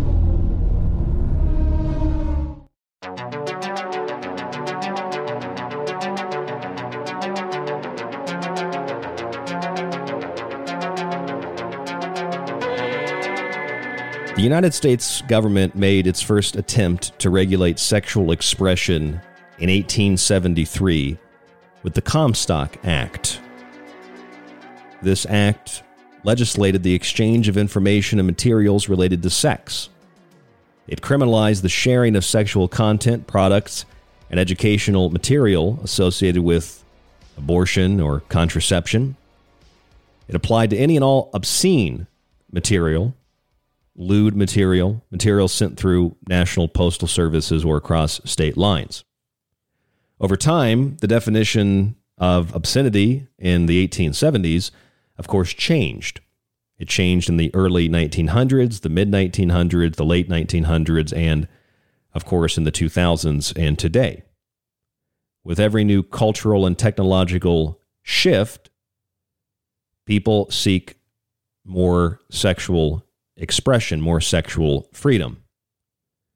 And as that occurs, there's always a response to that in opposition where people want to attempt to preserve some kind of decency, some definition of obscenity that prevents the sexual exploration from becoming too depraved or too um, too uh, too much like uh, just debauchery and chaos. And every time that happens, people see it as a restriction of their freedoms and they want to become more sexually liberated, etc. So the government first tried to do that in 1873. Obscenity, as we know it today, is defined by a 1973, not an 1873, 100 years later, a 1973 case, Miller versus California. The case decided what we now know as the Miller test, whether a given image or video is obscene based on three factors. Does the work have any kind of literary, artistic, political, or scientific value? Does the average person applying contemporary community standards find the work as a whole uh, offensive?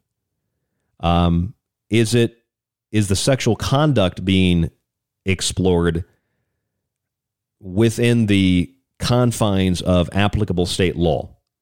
Those are the three main definitions of obscenity. So they're very vague, obviously. Senator Mike Lee introduced the Interstate Obscenity Definition Act this year. This act would kind of redefine the Miller test. The second of three definitions would mean that obscenity is defined as anything that depicts, describes, or represents actual or simulated sexual acts with objective intent to arouse, titillate, or gratify the sexual desires of a person. This would, in effect, obliterate the pornography industry. Would a bill like that pass in Congress? It very well could pass in Congress, especially a Republican House. This was introduced in the Senate, though. Pretty split down the middle. You'd imagine there are some Democrats that might vote for it, some Republicans that might not vote for it. But if a bill like this does pass, and let's say a bill like this does become law, and you know on the surface the pornography industry would would uh, be eliminated, it comes down to enforcement. Would they actually enforce these definitions? Well, in some ways, yes. In some ways, no. And it would be something that would be up to individual state legislatures. And those state legislatures have laws already that ban certain kinds of things like shooting pornography or uh, bestiality. It doesn't mean people don't do it. Doesn't mean people don't get away with it every single day. So, what good does a law like this do? Well, if we can kind of work to change the definition of, of obscenity, it might give you know people who are opposed to pornography and explicit sexual things, uh, materials uh, in schools and whatnot. It might give them a little more teeth to fight legally against these kinds of uh, advancements, these kinds of offenses. On the other hand, there's a little bit of irony here because the people that would be arguing against this, as the media already is arguing against this, I've read a couple of art articles, like articles from the art you know community, and I've read things mainstream news. People believe that redefining obscenity, as we have since 1873 to 1973, and then redefining it again in 2022, 2023, if this bill gets passed next year, probably very unlikely. But the redefining of obscenity would basically make certain things that otherwise are seen as artistic expressions illegal. Now, personally, I don't have an issue with pornography, but I don't think pornography should be outright banned because, just like with alcohol, that doesn't work. So, if adults want to see pornography, that's one thing. And that's kind of the definition of what the courts maintain as variable obscenity. Variable obscenity is material that's obscene when viewed by children, define children, young people, define young people, though not when viewed by adults. So, sexual act could be seen as obscene by a child, but not as an adult. This is why you know pornography websites or even you know uh, internet websites, um, even movies. You go to the movie, you have to be 18 or older, and you have to click that accept. So the liability is no longer you know it's not on the the website hosting or the company making that content. It's on the person who clicks it. That's kind of the source of the issue. I think there needs to be some regulation of how how easily children can access this kind of stuff. One of the ways that changes is not with laws. It's not with restrictions, it's not with prohibition. It's with culture.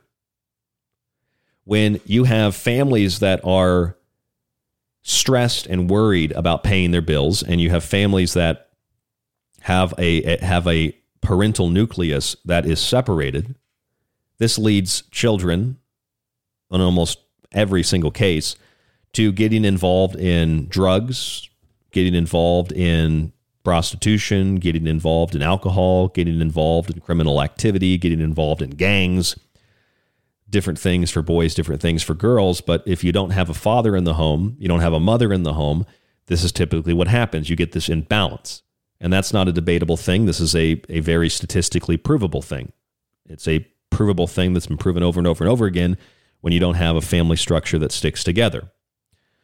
Doesn't mean that non traditional families can't stick together. It just means that, you know, generally speaking, and based on this historical and statistical record, if you don't have a family that sticks together, bad things tend to happen to the children and to to the parents and to the, you know the one parent that might be in the house, etc. Uh, and things get passed on generationally. If your parents drink a lot, your parents sleep around, then you you're likely to do the same. Uh, you are likely to basically pick up what your parents have done. Even if you're really young, when they're doing these kinds of things, you pick up on it. That's the programming. You're the sponge. You soak it all up, and that's kind of who you become. So this is why there's a problem, I believe, with removing Christ from Christmas and God from schools, because these are moral fabrics. These are moral guideposts. You know, you, you don't steal other people's stuff. You don't covet your neighbor. You know, it's like the Ten Commandments. That's the idea. It's like the Ten Commandments, right? That's that's the moral guidepost. But when you remove all that, you leave this big hole. And the hole is filled with liquor, drugs, sex, and all sorts of other things. Does that mean that drinking is always bad? No. If you want to have a drink, that's fine. But there's a difference between having a drink, you know, having a glass of wine, having a little cup of sake, having, you know, some, you know, whatever you drink, some gin, some whiskey, and being a, a, a, a drunk. And there's a difference between if you need to pop a Tylenol because you're in serious pain and can't take it anymore and being addicted to, you know, painkillers. having sex, you know, with someone you're in a relationship with, you know, even having sex with a few people you're not in a relationship with, you kind of testing the waters. I, I, it's understandable. But when you become a whore, when you just sleep with every girl you meet, um, don't understand how people can do that kind of thing. But if you just do that, then then that is going to pull and draw the energy out of you, in the same way that when you have, you know, women tend to have this idea that you know your body is sacred. I have the same viewpoint on that. Your body is sacred, and so you probably shouldn't share it with everybody.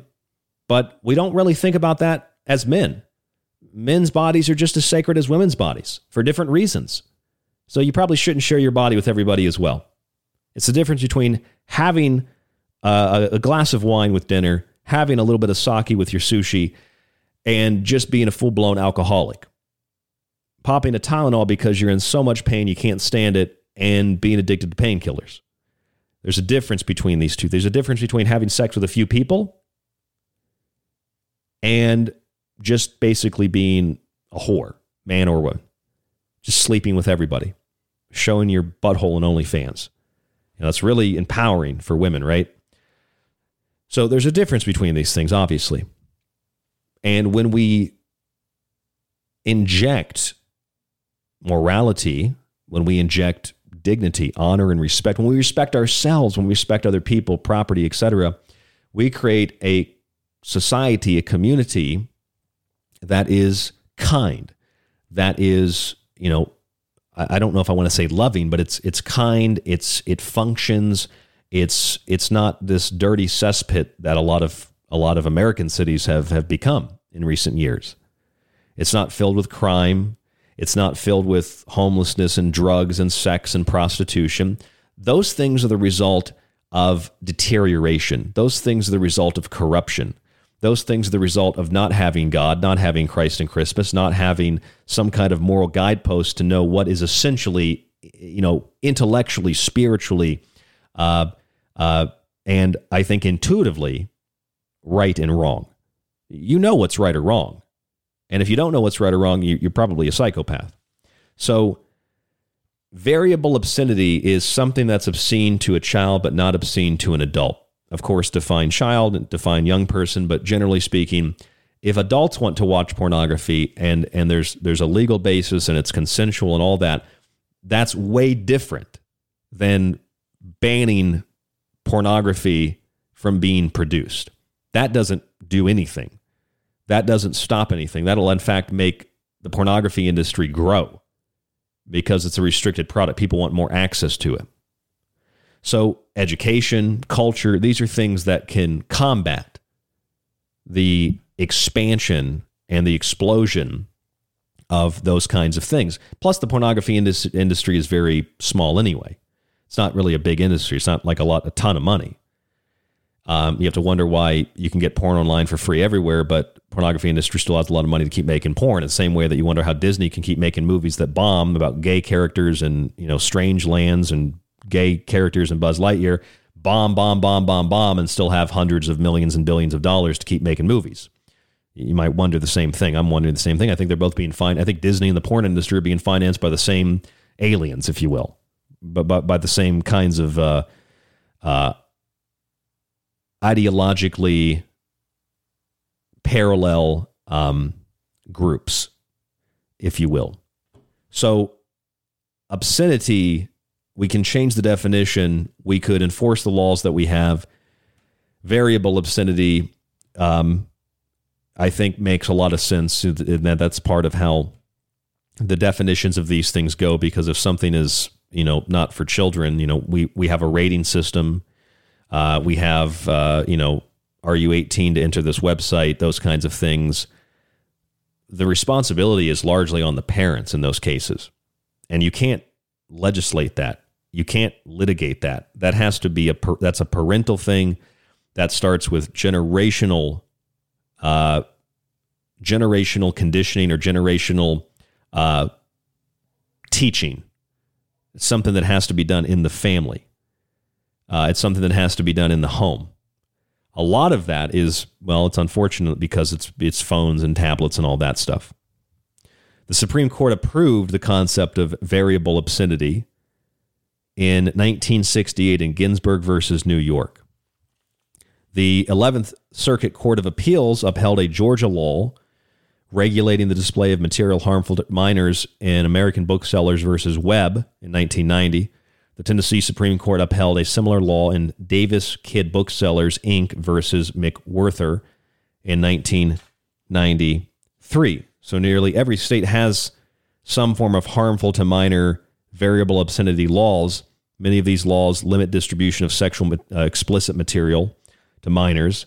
The majority of these laws survive constitutional challenge, as the ones I just mentioned to you.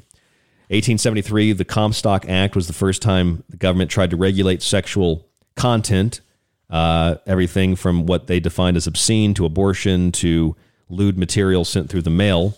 A hundred years later, we had the Miller versus California case in 1973, which defined obscenity based on three parts, very vague parts, uh, very vague definitions.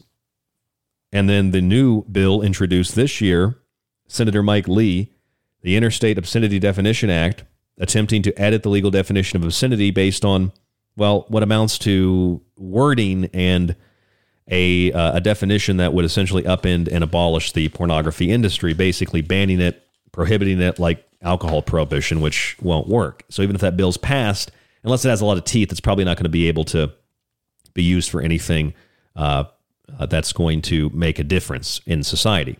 But I get the idea of where that senator is coming from. I get the idea of where Jared Patterson of Texas is coming from.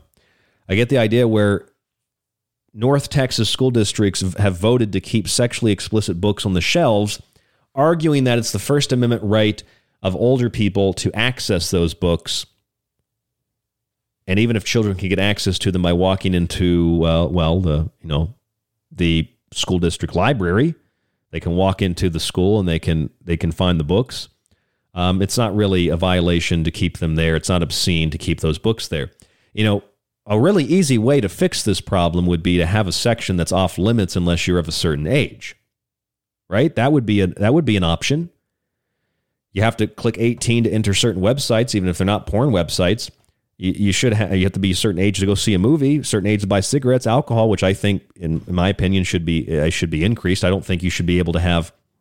This is my opinion you, I don't think you should be able to have a tattoo until you're 25. I don't think you should be able to buy cigarettes or alcohol until you're 25 years old. The reason for that is your prefrontal cortex is not fully developed until you're 25 years old. So you cannot, you know, generally speaking, until you're 25, you cannot make a potentially life altering, bodily altering decision until your brain has fully formed.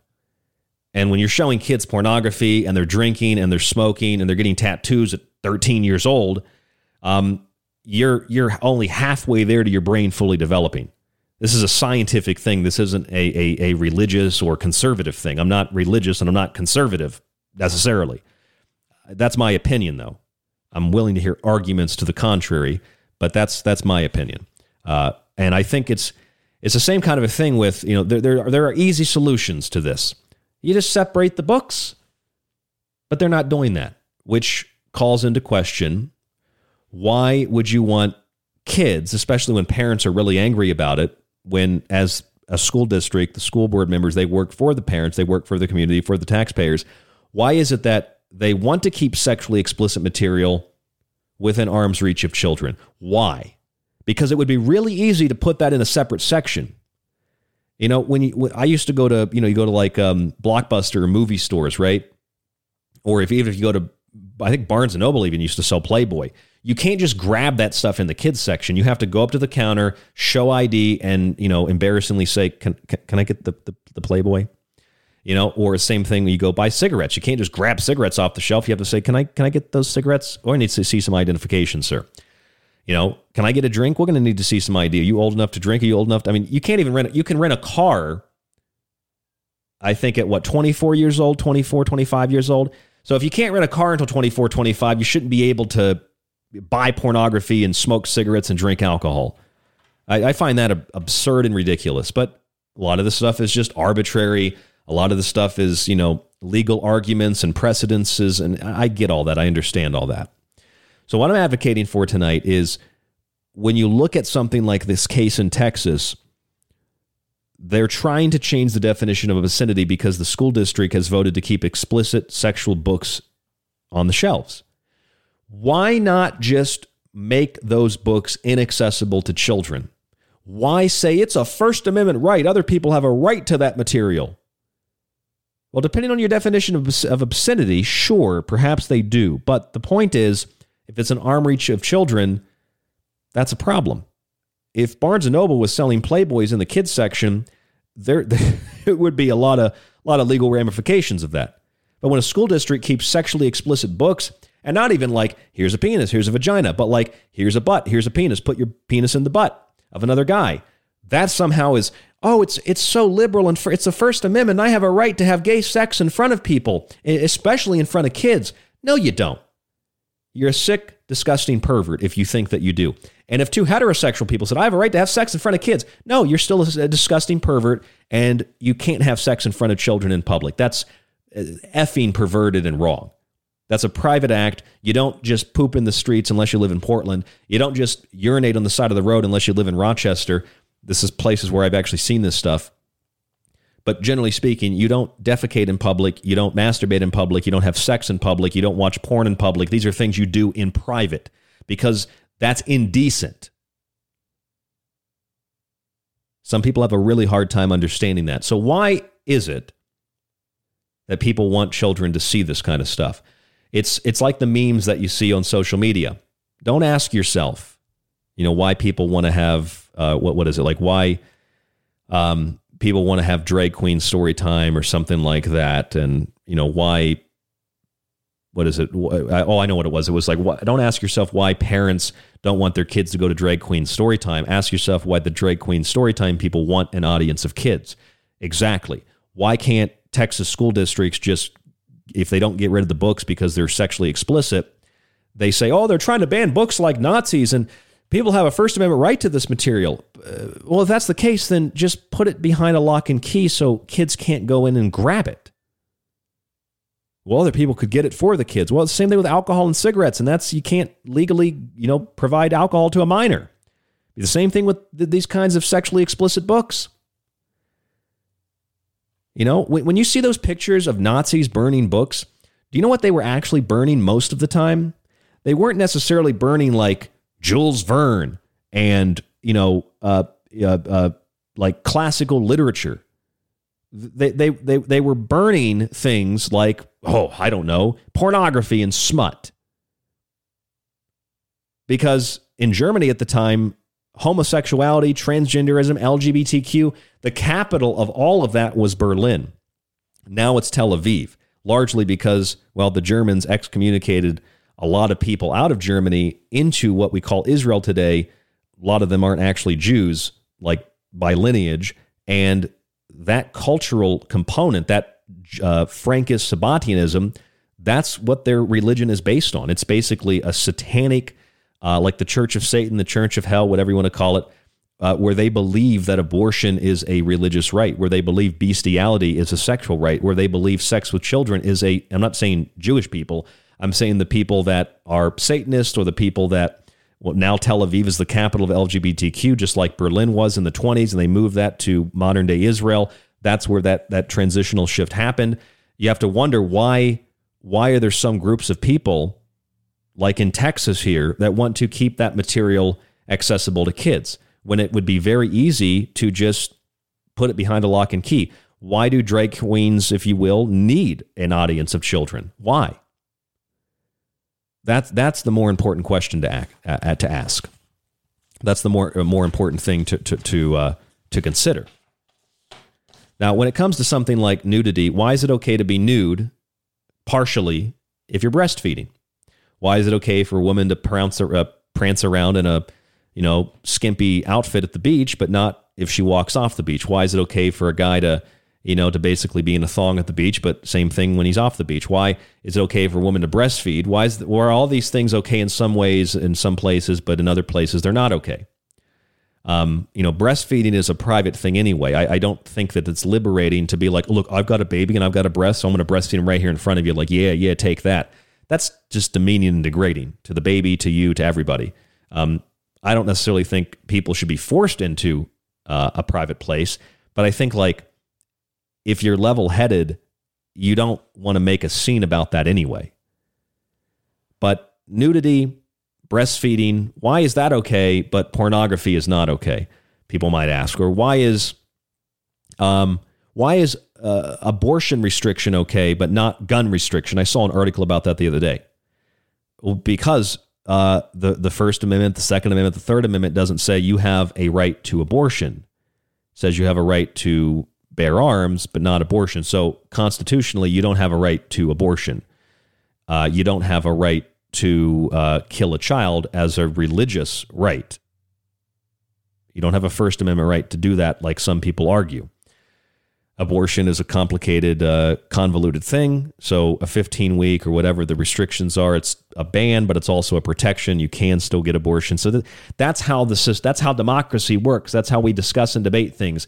We define obscenity uh, by by some standard. We change the definition of that standard over 100 years from 1873 to 1973. We're probably going to change the definition again at some point. We might make it more strict. We might make it less strict. I don't know.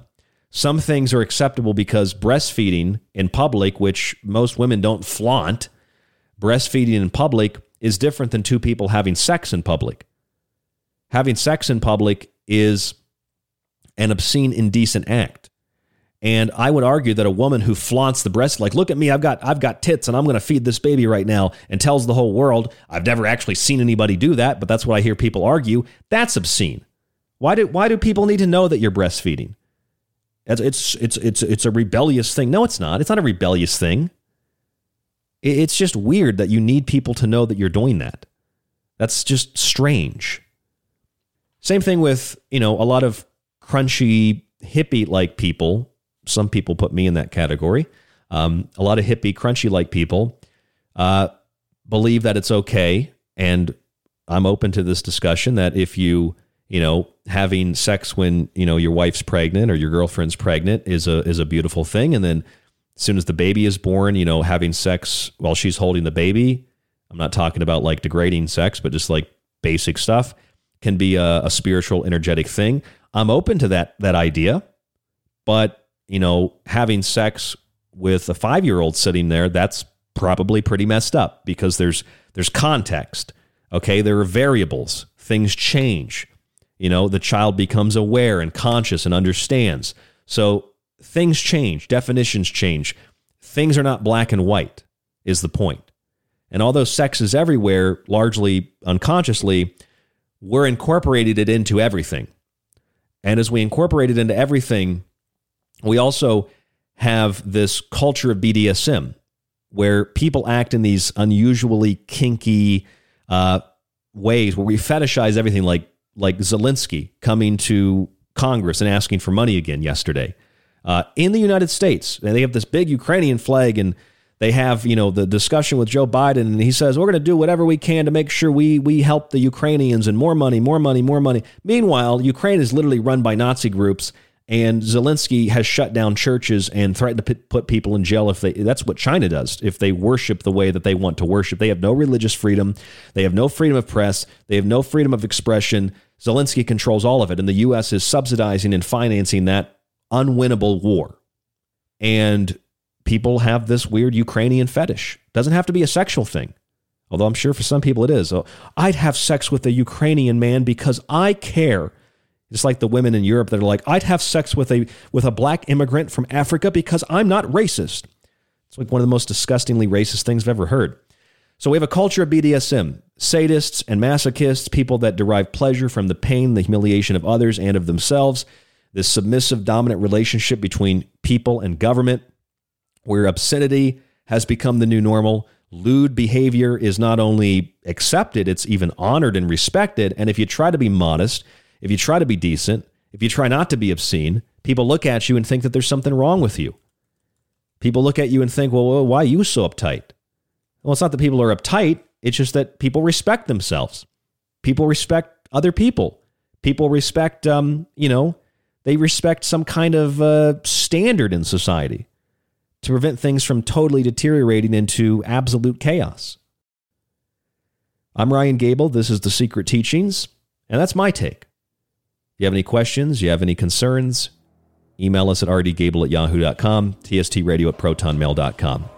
You can listen to the show five nights a week, 10 p.m. to midnight Pacific on groundzero.radio. Check out our archive on any radio or podcast player or app, or on the website. There is a link to the free archive. Or until the end of this year, 2022, you can subscribe to the full archive with the montages, digital books that I wrote, and of course, private RSS feed. It's 40 bucks for the whole year, or $20 gets you access to all four of my digital books. You can download them. I'll send you links.